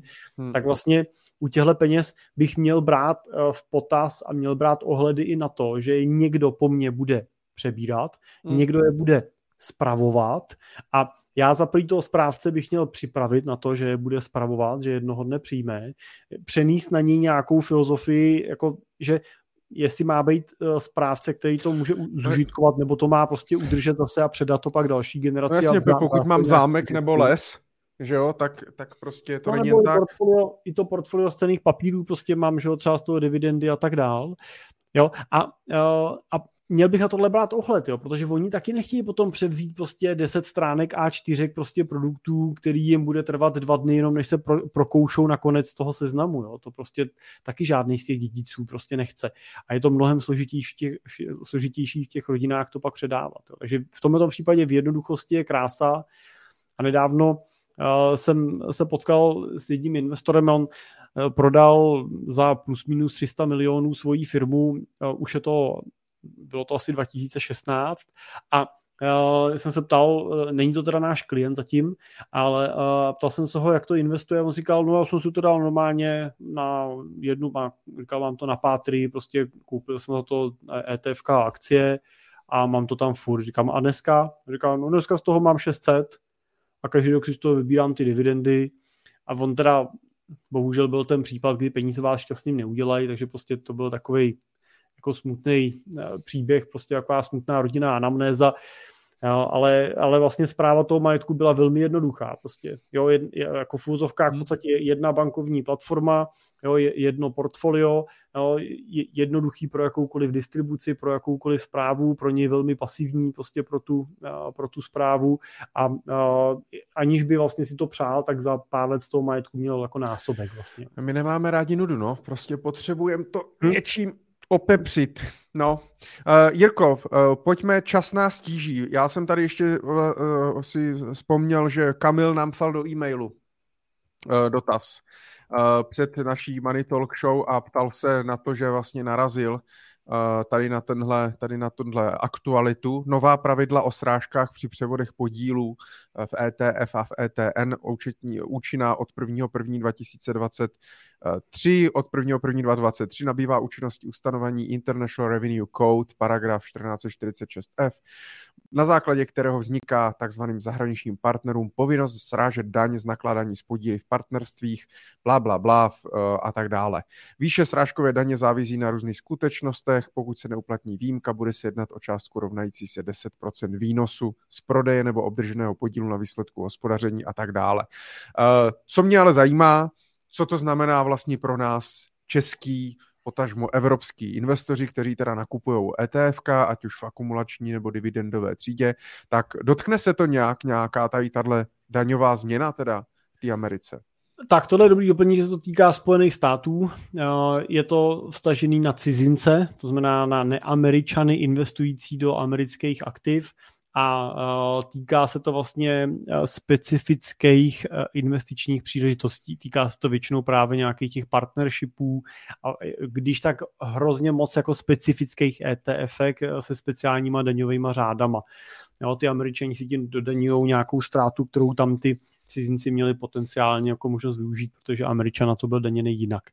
Uh, takže se to na, jako standardního investora nijak nedotýká ze dvou důvodů a to je to, že za prvý většina standardních investorů nenakupuje ETF na americké burze nebo přímo americký ETF s těma americkýma ISINama. Většinou evropský investoři kupují ty americký ETF, ale v evropském klonu, to znamená s tím ISINem irským nebo nebo lucemburským, to jsou nejčastější vlastně evropsky obchodovaný vlastně a takže když kupujete S&P 500 přes evropský ETF, tak ho máte držený na evropský údě a vůbec jako nejste, nestupujete do toho amerického prostoru přímo jako investor. Až prostřednictvím toho ETF, který tam pak drží ty pozice, ale to vás už z daňového hlediska nezajímá. Eh, a druhá věc, že i kdybyste kupovali ty pozice přímo na americké burze, tak eh, eh, byste museli být hodně specifický investor, který by kupoval tyhle pozice a pak byste měli být investor, který přesně ví, co kupuje a za jakou cenu to pak bude danit. Takže myslím si, že netýká se to klasický nákupu amerických akcí, to není tato, ten případ, netýká se to ani nákupu klasických amerických ETF, kdybych je kupoval okay. i s tím US ISINem. Tak se to, tak Takže můžeme být v klidu, to je asi důležitý, nemusíme, nemá ano. smysl do toho dál vrtat. Pojďme tady, protože se blížíme ke konci dnešní 20. 20. epizody. My vám děkujeme moc eh, za to, že jste tady s námi a posloucháte nás, podporujete nás, píšete nám dotazy, zpětné vazby a, a tak dále. Pojďme teda odbavit odbavit dotazy, které tady máme. ZEK 205 nebo 205, 25. Co zvolit na pravidelné investice na příštích pět let za fondy? Akciové, dluhopisové, ETF nebo mix s nějakou převahou? To je velmi obecný dotaz. I tak samozřejmě za ně děkujeme. Ale Jirko, nevím, jestli budeš schopen uh, vlastně odpovědět. To, to, to, to je obec, opravdu obecný, obecný dotaz. Tak víme, jako... že měli bychom investovat v příštích pěti letech, to zůstává stejný. Je dobrý říct, že pokud chcete investovat na pět let a pět let je konečný cíl, to znamená, že za pět let budete chtít uh, celý ten kapitál speněžit, prodat a na něco použít, například na zpátku hypotéky nebo na to, abyste poslali dítě na Harvard a tak dál, tak si nemůžete moc dovolit aby po pěti letech jste tam jako třeba byli zrovna v nějakém poklesu. Jo, může se stát, že prostě ve čtvrtém roce přijde tak jako loni pokles a vy byste se dívali v pátém roce, že jste minus 20% a uh, budete čekat ne, a nemůžete čekat třeba jo, další rok, dva na to, až hmm. ten trh se hmm. spraví. Hmm. Takže tomu musíte tu strategii přizpůsobit a být spíš konzervativní. Ten pětiletý horizont čistě pro výběr je uh, složitý. Pokud ale byste řekli za pět let si začít čerpat rentů, tak ta situace je mnohem jednodušší, protože vy za pět let portfolio nespeněžíte, budete zainvestovaný i dál a jediný, co potřebujete vědět, je, že kdyby za pět let zrovna byl pokles na trzích, tak vy si tu rentu můžete vzít od někud týdnut, kde ten pokles není a počkat na to, než se ten trh vrátí. A to už Michal vlastně říkal, to je pak to, že si uděláte plus minus třeba na tři, čtyři roky nějakou rezervu a uh, máte tak čas na to vyčkat, než ten trh dojde zpátky vlastně do toho svého maxima a pak můžete být investovaný podle svého investičního profilu relativně dynamicky. Jo, může tam být velká složka uh, akciových pozic v takovém portfoliu. Přesně tak. Hlavně investujte na základě svých cílů a ne na základě toho, co říkají na sociálních sítích lidé, nebo co se říká v médiích, nebo co říkají v influenceri. Musíte se vždycky vy se podívat na to, co vy chcete, kam chcete dojít, co s těma penězma, jak říkal Jirka, jestli to potřebujeme jednorázově, nebo rentu z toho budu čerpat, nebo pravidelně něco platit a podle tohoto portfolio jsem schopný, uh, jsem schopný poskládat. Takže omlouváme se, že nemůžeme dát konkrétnější odpověď, uh, ale myslím si, že Jirko zvládl si to, uh, zvládl si to naprosto Naprosto skvěle. Pojďme obavit další dotaz. Tomáš Novák, zdravím pánové, smějící se smajlík. Eh, mám otázku ohledně nakupování ETF. Doporučili byste mít CZ účet a nakupovat USD ETF za české koruny? Nebo otevřít dolarový účet u broukra a nakupovat to za dolary? Děkuji. To už jsme taky řešili nějaký tady tyhle konverze, jestli jako mám rovnou zakupovat za koruny nakupovat dolarový ETF, nebo si to vyměnit na dolary a pak za to... No ale já teď si nejsem úplně jistý, jestli rozumím tomu dotazu. V principu americký ETFK nebo ETFK do aktiv amerických budete většinou kupovat za dolary, evropský za eura. Uh, takže ten no, dolar... Můžeš vysvětlit, tak můžeš vysvětlit ten princip, že stejně ty, si, ty máš prostě svůj účet a ty tak... Dobře, předpokládám, ty buď můžeš poslat koruny. Ano, princip je ten, že vy máte na účtu české koruny, koruny a chcete a si koupit si to... ETF. Jo, takže většinou je to tak, že ty platformy mají sběrný účet, který je korunový. To znamená, vy můžete poslat český koruny, u toho obchodníka s cenými papírama se vám objeví český koruny a vy konverze, konverze. dáváte vlastně pokyn. A většinou ten pokyn musíte nejdřív skonvertovat koruny do dolarů, jako nejčastější, takže si vyměníte ty koruny do dolary tak, jak potřebujete a pak za ty dolary nakoupíte ty cený papíry dolarový, případně za eura ty eurový. Jo. Ne, nemůžete kupovat ETF, žádný ETF, nemůžete kupovat za český koruny, koruny. Jo, nebo ne, jako ne napřímo, protože prostě takový ETF neexistuje. Můžete za český koruny nakupovat uh, vím teda o jednom indexovém fondu, jo, to má Amundi uh, indexový fond North America, kde má, uh, kde má vlastně americké akcie indexově nakoupený a ten mají do koruny zajištěný. To znamená, tam můžete posílat českou korunu a oni si tu konverzi udělají sami uvnitř toho, toho ETF. Jo? Tohle můžete kupovat přes Amundi nebo přes komerční banku, jo, který Amundi patří. Takže tam, e, tam se dá jakoby s tím pracovat, ale jinak standardně tu měnu prostě vyměnit musíte. Jo? Jestli to udělá automaticky platforma, nebo vy si to vyměníte, už záleží na tom, co si, co si zvolíte. Ještě teda možná dotaz, jestli to není myšlený třeba na nějakou robo-advisory, jo, třeba na Portu nebo na Indigo, mm. tam to samozřejmě funguje, takže si to automaticky vymění oni, můžete si zapínat měnový zajištění, ale to jsme možná nad rámec toho dotazu. No, ale tak může to jít prostě tak, že spoustu lidí prostě uh, jako ne, třeba, já nevím, jo, můžou mít třeba dolary, jo, že můžou dostávat výplatu v dolarech nebo v eurech, tak to jsme taky tady měli dotaz, jestli vlastně, jak, jestli to mají teda nakoupit rovnou za eura, nebo to nějak skonvertovat a poslat jinam, nebo jestli to je nějaký speciální, můžou v tom mít lidi trošku jako chaos, jo, Jo. Ale většinou ti broukři mají opravdu jako mezibankovní, mezibankovní eh, kurzy, takže ta konverze se většinou u těch brokerů vyplatí. No, a prostě, to ne? bych neřekl takhle, Michale. To jako no, takhle. Tak u IBčka dobrý, ne? U IBčka super, no. ale ale jinak teda se zkus počítat třeba na té pátry zrovna, jo, kolik ta směna stojí, jo, to jako nadšený nebudeš. Takže ne, není to tak určitě, že automaticky u broukra ten kurz je dobrý, eBayčko třeba specificky ty kurzy má jako super teda jo, na, na směny měny, protože uh, mají uh, ty konverzní poplatky jako v tisícinách procenta, jo, který si vezmou, jo, ale není to standardem. Což je mimochodem jako to by bylo zase na delší debatu, ale mimochodem i toto, pokud člověk vybírá broukra, tak bych řekl, že toto je třeba často opomíjená věc, já už hmm. jsem to tak vzal, už, už jsem to vzal automaticky, jo, ale že třeba používám, že jo, buď platformu od Wood Company, a nebo právě to eBayčko a tam opravdu jako jedou prostě z 0,0 marž, jsou prostě na středu, Uh, ale uh, je fakt, že můžou být broukři uh, anebo banky a tak dále, který prostě na té konverzi si vezmou hodně a vy sice ušetříte třeba za transakční poplatek za nákup, ale vojebou vás prostě na tom kurzu, mm. kurzu té měny. Takže pak ano, samozřejmě pokud člověk má nějakého broukera se špatnou konverzí, eh, tak možná by dávalo smysl eh, si ty peníze vyměnit někde u nějaký online směnárny, a, a poslat tam rovnou vlastně dolary nebo eura a za ty to pak jako nakoupit.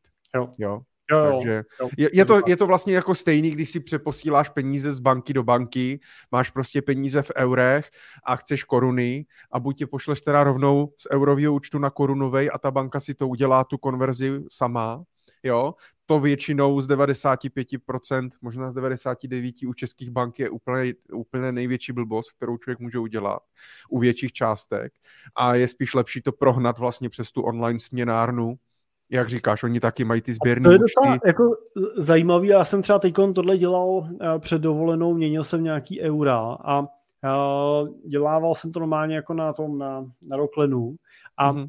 teď mi to třeba na Airbnce vyšlo jako, jako dokonce to vyšlo i jako o malinko víc, ne? Já furt jsem se snažil dopočítat, jestli jsem to někde, ale ale ten... No, vo, otázka je, kolik jsi, otázka je, kolik jsi změnil, protože Rocklen, Rocklen je pro malé částky docela dost drahé. Já si myslím, že oni fakt teďka jsou třeba až od 10 tisíc euro nahoru, takže nevím, kolik to jsi... Jsem, jako... To jsem na tu dovolenou neměnil. takže oni, oni Rocklen mě vycházel dost drahý, ale já buď jako měním, teda menší částky měním na Revolutu hmm. rovnou a větší částky třeba přes Vice. Jo. což je bývalý transfer. Já jsem nepočítal to srovnání, kolik by to stálo jinde, ale vlastně mi ta, jo na tu sumu, ono v těch drob... ta Airbanka byla jako to super. No. Zase jako když se bavíme o drobkách, tak jako zase takový ty spekulace, přesně mám to vyměnit teďka teda ty eura, nebo prostě když jako, nebo mám, ale jo, to je, Michale, mám si to zafixovat, to, budu, to měnit, budu měnit. odpověď i na tuhle otázku, jo, protože hmm. přesně, jo, pokud máte jednorázově, uh, jednorázově, já nevím, jo, 500 tisíc euro, tak samozřejmě směný kurz eh, tam hraje velkou roli Eh, pokud eh, si posíláte ale pravidelně 2000 korun, tak ehm, vůbec jako směný kurz neřešte. Jo? Když to prostě posíláte přes nějakou roboplatformu automatizovaně, tak se vůbec nezabývejte tím směným kurzem. Ten prostě vám vymění jednou na začátku a pak už vás nemusí trápit a vy hlavně musíte ty prachy tam dostat co nejjednodušeji a určitě se netrapte tím, že byste někde 2000 korun si měnili do dolarů a pak jste to tam posílali v tom dolaru, protože nakonec na tom poplatku za převod toho dolaru jako uh, transakci zaplatíte víc, než uh, bude efekt uh, úspory na té uh, směně toho kurzu. Tak jenom, jenom berte v potaz, že se tady v tomto případě jako bavíme, jak říká Michal správně, o velkých částkách, prostě řekněme v, minimálně v deseti tisících uh, eur nebo dolarů, který byste takhle měnili. Pojďme teda to odbavit. Martin Bílý uh, píše, psal, věl tam víc dotazů. Jeden pochází vaši klienti z celé České republiky stejnou měrou nebo jsou koncentrovaní v určitých regionech? Já si Já myslím, že tvoji klienti jsou všude zdejší, ne? mm. Ale ty máš napříč celým světem. Máme napříč určitě celou republikou, máme i e, jako český expaty žijící v zahraničí, jako man, většinou manažery nebo, nebo nějaký prostě jiný pozice exportovaný. Uh, ale jinak po republice musím říct, že ten mix těch regionů máme velký. Takhle, jeden region nemáme, máme velmi, myslím, že tam máme jednoho klienta asi. Hmm. A to je, a to je Severní Morava, to je Ostrava, Ostravsko, nebo jako tahle lokalita. Mm-hmm. Tam normálně... Moravskosleský kraj? No, já nevím třeba Olomouc, jestli to už, tam už i klienty jako máme, okolí Olomouce. A zrovna a Martin nepsal, nepsal, že zdrav, myslím Martin psal zdravím z Ostravska. Možná jo, na tom Martin se, takže, jo, myslím, dobrý večer z Ostravska. Ostrava je takový teda, uh, kraj, jo, jo, Ostrava, tak, takový kraj své, své rázný, tak tam, tam tolik jako nesaháme. Uh, já, ať by nás to jako lákalo, teda uh, nějaký ost, Ostravaka, Máme, myslím, jednoho, jednoho jako většího klienta z Ostravy. Ale jinak vlastně chce, máme... chce se ti jezdit, jo? Stýská no, se tak nám, nám, jezdí jako pendolino, víš co, tak já jsem vždycky říkal, to bylo dobrý, prostě nějakého velkého klienta, tak sednu tady ráno na vlak, udělám si spoustu věcí, vystoupím, vyřídím, pak si zase si jdu zpátky. Tak zatím jsme ještě Ostraváka, Ostraváka neměli. Ale jinak ten Takže prosím vás, je tu výzva, eh, pokud eh, máte 250 milionů plus a jste z Ostravy, tak eh, Jirka vás rád přijme do poradenského mandátu. No a nevím, jestli se chceme ještě znovu pouštět do dotazů ohledně inflace. Martin už to psal samozřejmě dřív, já možná k tomu kraťůčce řeknu jenom, eh, Michale, podle mě tady Martin se ptá, jak sledovat jako klasickou inflaci, nebo očekávání inflační, nebo jádrovou inflaci, nebo co vlastně jako sledovat. Jo. Podle mě je zásadní si uvědomit, že každý máme tu inflaci jinou. Jo, když Michal nejí margarín, protože mu přijde hnusnej, tak je mu úplně jedno, jaká je inflace na margarínu. Jo. Když já budu mít třeba lep, eh, nějakou tu uh, intoleranci na mlíko, tak třeba budu zase naopak sledovat margarín, protože mě vůbec nezajímá, kolik stojí máslo, pač ho nemůžu. Uh, Stejně tak, když je vám 55 let a máte vyřešený bydlení, děcka už jsou po školách a tak, a tak dál, tak máte jinou inflaci, než když je vám 25 a čeká vás pořizování vlastního bydlení, hypotéka, malí děti a tak dál. Takže Každý z nás máme tu, tu inflaci jinou a můžeme se proti ní chránit různýma způsobama, ať už tím, že teda ty peníze investujeme a pracujou, tak ale i třeba tím, když prostě víte, že v horizontu třeba A teď plácnu nějaký příklad, budete chtít postavit bazén a vidíte, že ty ceny prostě letí, letí nahoru, vy ho chcete stavit příští rok, ale peníze už na něj máte, anebo máte na zálohu, tak můžete dneska přemýšlet, jestli si nemůžete ten bazén třeba předobjednat, zafixovat si tím cenu, jo, nebo si chci koupit byt, tak jestli prostě ho nekoupím, už teď si nezarezervuju třeba u nějakého developera, jo, ne, nepodchytím si smlouvu, tak aby mi cena nenarostla v mezičase a tak dál. Prostě můžete hledat různý způsoby, jak si fixovat vlastně ty, ty ceny tak, aby třeba vás ta inflace tolik nezasáhla u těch zásadních transakcí, které vás čekají. Tak jenom, jenom to k inflaci nestresujte se tou celkovou, ale řešte tu vaši individuální. Stejně tak, ale když a... máte na baráku fotovoltaický panely a tepelný čerpadlo jo, a žere vám to prostě 2000 měsíčně, tak vás taky nemusí jako stresovat, jak roste cena elektřiny třeba. No. A je to vlastně, jak moc je to vlastně pro toho investora dlouhodobýho důležitý? Jako Sledovat inflace? tu inflaci aktivně, no. Já si myslím, že... Když, ne, to... když zrovna nejseš analytik ČNB nebo guvernér Fedu nebo prostě tak. Ale je to samozřejmě zásadní. Jo. Inflace je jo, jako nepřítel číslo jedna. Jo. To, že prostě byste si za svoje peníze, který jste po 20 letech práce prostě tvrdě vydělali, tak to, že byste si za ně za, za pět, za deset let měli koupit o třetinu míní nebo o, o polovinu míní, než jste si mohli za to koupit dneska, to je vaše zásadní riziko, jo, který jako dlouhý, dlouhodobí investoři nesete. Jo. Takže inflaci musíte porážet. Jo. To není volba, to je nutnost jo, na tom dlouhém horizontu. Takže hmm. je to důležitý, určitě. Jenom jako se nestresovat těma krátkodobýma inflačníma tlakama, to vždycky nás zajímá primárně ta vaše. OK, pojďme před poslední dotaz. Opět od Martina, zdravíme do Ostravy. Eh, během prezidentských debat zazněl názor, že by ČNB měla držet úrokové sazby nejvýše na úrovni sazeb ECB. Prý by to vedlo k mnohem nižší inflaci. Byť s tím nesouhlasím, jak se dá tento názor obhájit. No to ani nevím, neříkali spíš, že by jsme měli, že by jsme měli mít euro a tím pádem mít sazby jako ECB, ne, že by ČNB měla držet sazby jako ECB. No, jako pokud bychom drželi sazby jako ECB, tak by už asi nedávalo smysl, jako to, proč to euro nemít. Jo? To je výhoda toho, že nemáme euro, je právě v tom, že můžeme tu naší měnu Eh, stimulovat jo, nebo devalvovat prostě a tím si ovlivňovat eh, jako to, za kolik vyvážíme, dovážíme a tím ovlivňovat míru inflace a případně třeba stimulovat ekonomiku, ale pokud bychom drželi ty sazby na úrovni ECBčka, tak vlastně si sebereme tenhle ten prostor, no a pak by jako výhoda koruny významně jako ztrácela, takže to nevím, jak by tenhle ten názor chtěl někdo obhájit. Hmm, tak dobře. No, já, já jsem chtěl pustit, Jirko, no fakt to nehrálo, jo. No já zkus to, já ti řeknu. Počkej, Chvíli to hrálo a pak už to nehrálo. Teď to hraje Michale. Jo? Jo. No, tak to je, to je totiž konečná. A my tady máme poslední dotaz, dámy a pánové. Vracíme se k našemu posluchači Pavlovi, který si psal na otázku. Tak počkej, to je zase, Pavle, jste tu ještě? Doufám, že nejste na záchodě. po celou dobu. Schovaný před manželkou, před dětma. Uh, ne. To promiň, ale po dvou a půl hodinách už by si byl asi podezřelý. No, hlavně bych měl otlačenou prdel asi. uh, Pavel se ptá, co byste dělali, kdybyste už nemuseli dělat nic. Asi bych nedělal, tak bych asi nedělal nic, ale ne, chápeme otázku. Kdyby jsme nemuseli chodit do práce, eh, ty ještě musíš chodit do práce nebo už ne? Myslím, že ještě musíš, ne? Chvilku. Ještě musím. Já ještě taky. Uh, dneska mě Airbank, Air, Airbank zrovna mě dneska odpoledne přišel e-mail od nich. Uh, na co se to ptali?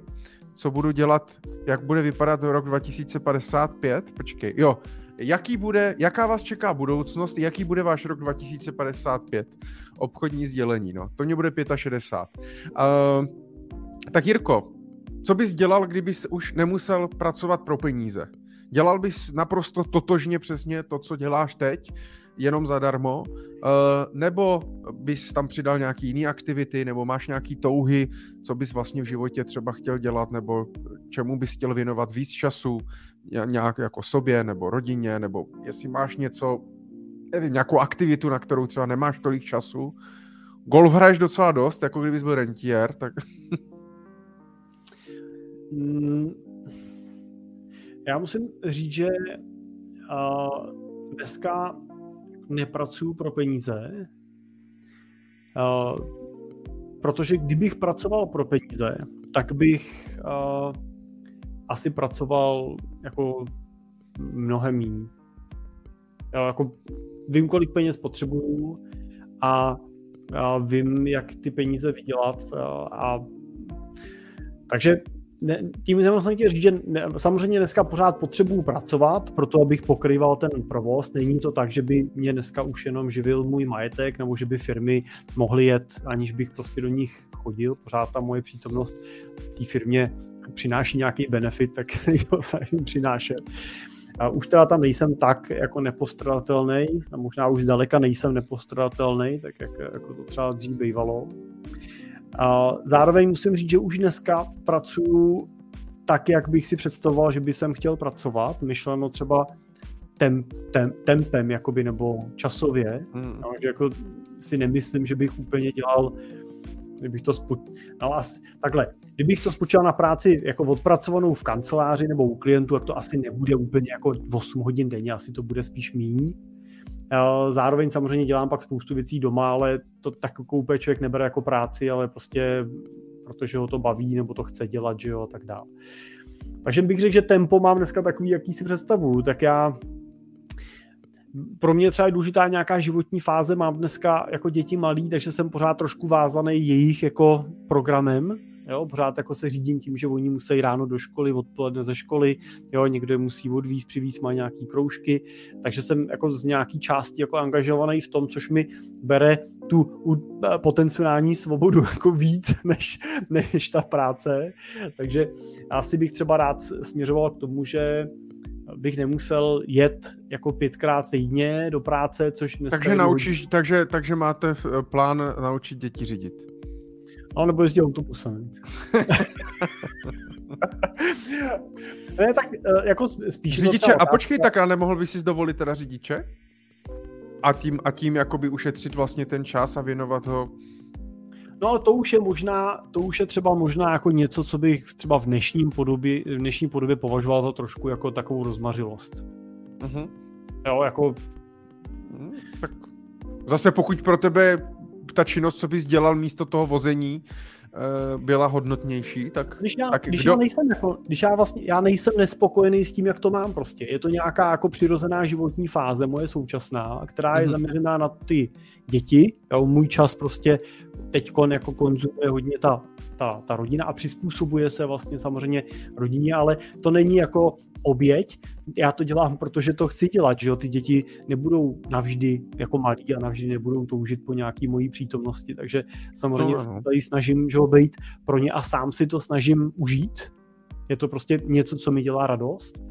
Jo, a, a zároveň mi dělá obrovskou radost ta práce, kterou dělám, tak, jak ji dělám dneska. Já jako díky tomu týmu, který mám, opravdu se jako intenzivně zbavuju, nebo jsem se už snad zbavil jako většiny věcí, které jsem nechtěl dělat a dělám fakt dneska jenom věci, které dělat chci v té práci. Ale teď by to zasloužilo tak, jak generál Pavel děkoval uh, při své výhře, děkoval celému svému týmu, tak zavoláme je a pozveme je do StreamYardu. Pojďme teda, máš telefon tady někde po ruce. Takže pokud nás, a teď schválně, počkej, teď schválně můžeme, tak kdo nás posloucháte, jo, z týmu, napište mi pak SMS-ku. Jo, a, a takže... Ne, za... neposloucháte, tak prémie nebudou. Takže za, za 14 dní ti přijde sms. Poslouchám, poslouchám. Jo, přesně, přesně. Já si to tady píšu, poznamenám si. Honzo, posloucháš?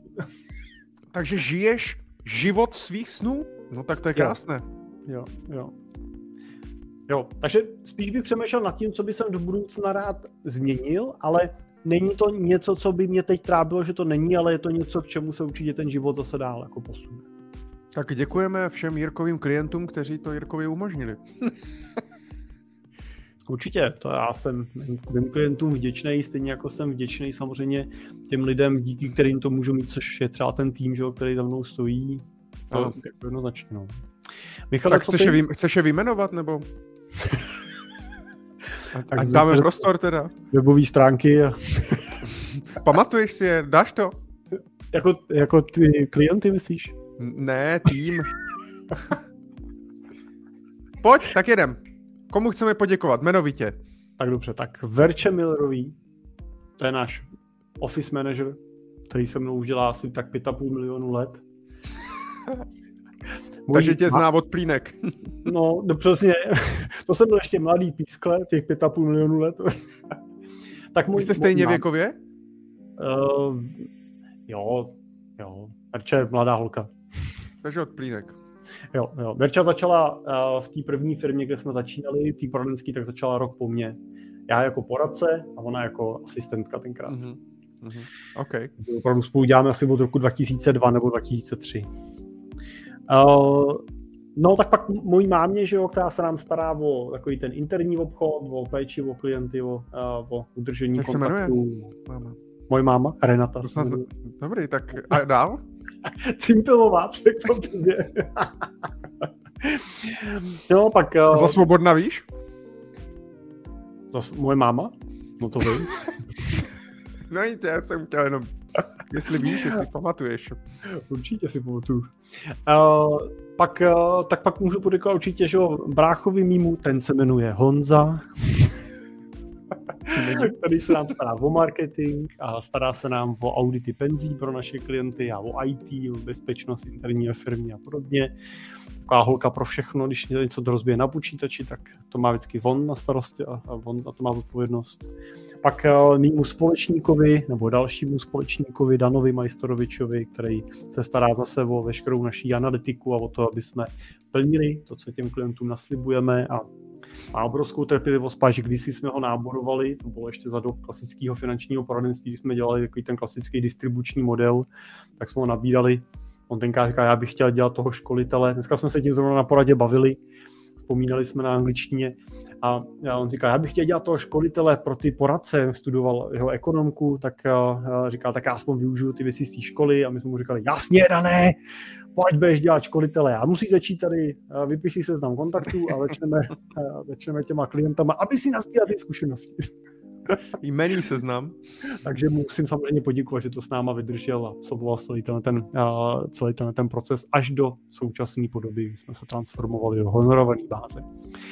No a, a, a samozřejmě samozřejmě naše novější kolegy, našeho právníka Michala Míška, který sám stará o dědický plány a spolu s tím se starají naše klienty a aktuálně se připravuje na zkoušky na EFU a prochází kurzem, takže teď eh, spoustu zajímavých akademických debat na tohle téma ve firmě. A náš nejnovější teda přídůstek v rámci týmu je, je náš analytik náš analytik Lukáš Pech, který, se, který z nás od začátku roku snímá takovou nějakou částí technické práce a, a jde nám do Excelu. No a poslední, teda abych nezapomněl, tak je naše úžasná grafička Áda, kterou už si zmiňoval, Áda Honzíková, která se nám stará o nejenom o vizuál, ale stará se nám i o ten content marketing, to znamená přes její, její oči a její prsty prochází všechno, co napíšu, takže to, že to je všechno čitelný, bez chyb a srozumitelný, tak je moje práce tak eh, z 5%, z 95%. Takže to, jak vypadáš, je její práce. Eh, to, jak vypadám v textu, je určitě její práce. A to doufám, že se na nikoho nezapomněl. No a samozřejmě chci poděkovat také svému uh, otci, který mě že jo, přivedl na tento svět, bez kterého by to nešlo a komu ještě bych měl, dětem samozřejmě, manželce, všem partnerkám bývalým i budoucím. tak dámy, dámy a pánové, to byl Jiří Cimpel. Uh, Jirko, prosím tě, ty jsi to někde, Aleš píše, bylo by zajímavé slyšet příběh a vůbec průběh vašeho přechodu z MLM modelu do modelu placeného. Pro mě zároveň aktuální téma, a to ty určitě si nějaký rozhovor na to dával, ne? Určitě. To někde je. Mnoho, mnoho, mnoho. Určitě v našem podcastu jsou nějaký rozhovory se mnou, takže stačí zalovit do podcastu a anebo mluvit někde dál. Určitě jsem dával Aleši, no? jestli se tím uh, jako trápíte nebo nad tím přemýšlíte, tak uh, klidně uh, někdy uh, napište, zavolejte. Já úplně nemám, občas se mě kolegové poradci ptají jako na nějaký mentoring a tak dále, úplně nemám čas nebo ten prostor, nebo ani bych řekl jako zkušenost k tomu někoho úplně zásadně jako systémově mentorovat, ale... Ale pokud hraje golf, ale pokud hrajete golf... Tak se ale... dá sp- spojit příjemné s užitečným. Ale já jsem chtěl říct, že jezdím relativně často autem a rád si při té takže povídám, abych neusnul. Občas takže pokud, chce, takže pokud, zpátky, takže... pokud si chcete někdy přisednout Kirkovi do auta, tak to jsem říct, takhle nemyslel, on vás ale nabere. na telefona do toho auta, že bych jako spolu jízdu nabízel tohle. Nejseš na blablakáru? Takže, ne, jsem na blblakáru. A jinak Aleši, ale možná i pro ten přechod a úvahu určitě doporučuji, podívejte se na asociaci finančních poradců, kde my se těma tématama zabýváme, můžete si najít nějakého kolegu někde svého okolí, se kterým se můžete propojit, tu debatu s ním výst. Úplně asi jako kolegy bereme většinou, když už jsou v nějaké fáze, fázi do asociace, že to placený poradenství v nějaký míře dělají nebo jsou už někde v tom procesu, ale ale určitě můžete využívat to sdílení zkušenosti a můžeme vás na té cestě podpořit. No, takže tak, dámy a pánové, děkujeme moc. Díky za vaše dotazy, bylo to opět plodné. Připomínám, Díky, že jste ti připojili, vás... že to neskončilo ano. na těch šesti, co nás bylo na začátku, že jsme to dostali do toho standardního počtu dokonce vysoko přes 30, to bylo perfektní. Takže děkujeme. Děkujeme. Zvážíme si toho zpětnou vazbu, jak jsem říkal, můžete psát na moneytalkshow.cimpel.cz A nejenom zpětnou vazbu, ale klidně pište i dotazy. Dotazy, cokoliv, co vás zajímá. Další Money Talk Show tak bude v pondělí 6. března. 6. března, bude to tak? Ty to teďka nevím. Já zrovna takhle myslím, že přiletím zrovna z dovolený. Jo, budu podovolený. Takže mělo by to být, pokud se nic nestane. No Michale, tak. píšu down. A uh, já mám vždycky tendenci jako, takovou, jako chtít na konci říct, víš, něco pěkného a moudrého, ale když to člověk tlačí, tak to, tak nějak mě nikdy nic nenapadne. Takže jenom poděkuju za to, že jste poslouchali, ať už živě nebo ze záznamu. Moc děkujeme za uh, vaši podporu. My samozřejmě budeme rádi, pokud nás budete doporučovat dál, aby pokud vás si myslíte, že naše show stojí za to, aby se rozšířila mezi větší publikum, tak eh, samozřejmě budeme, budeme rádi a budeme se na vás těšit, pokud si najdete čas nás poslech, poslechnout živě a podívat se na nás aspoň takhle na YouTube, tak když to tak právě 6.3. v pondělí uděláte, a my se pokusíme s Jirkou vymyslet opravdu nějakou life life jako akci vyloženě živě co? Že bychom si... Leoš Mareš teďka eh, se živí tím, že eh, vyprodává o arenu. tak se s ním mluvíme. tak uvidíme. Tak díky moc. A díky. Mějte se krásně. Ahoj. Díky. Ahoj, naschledanou.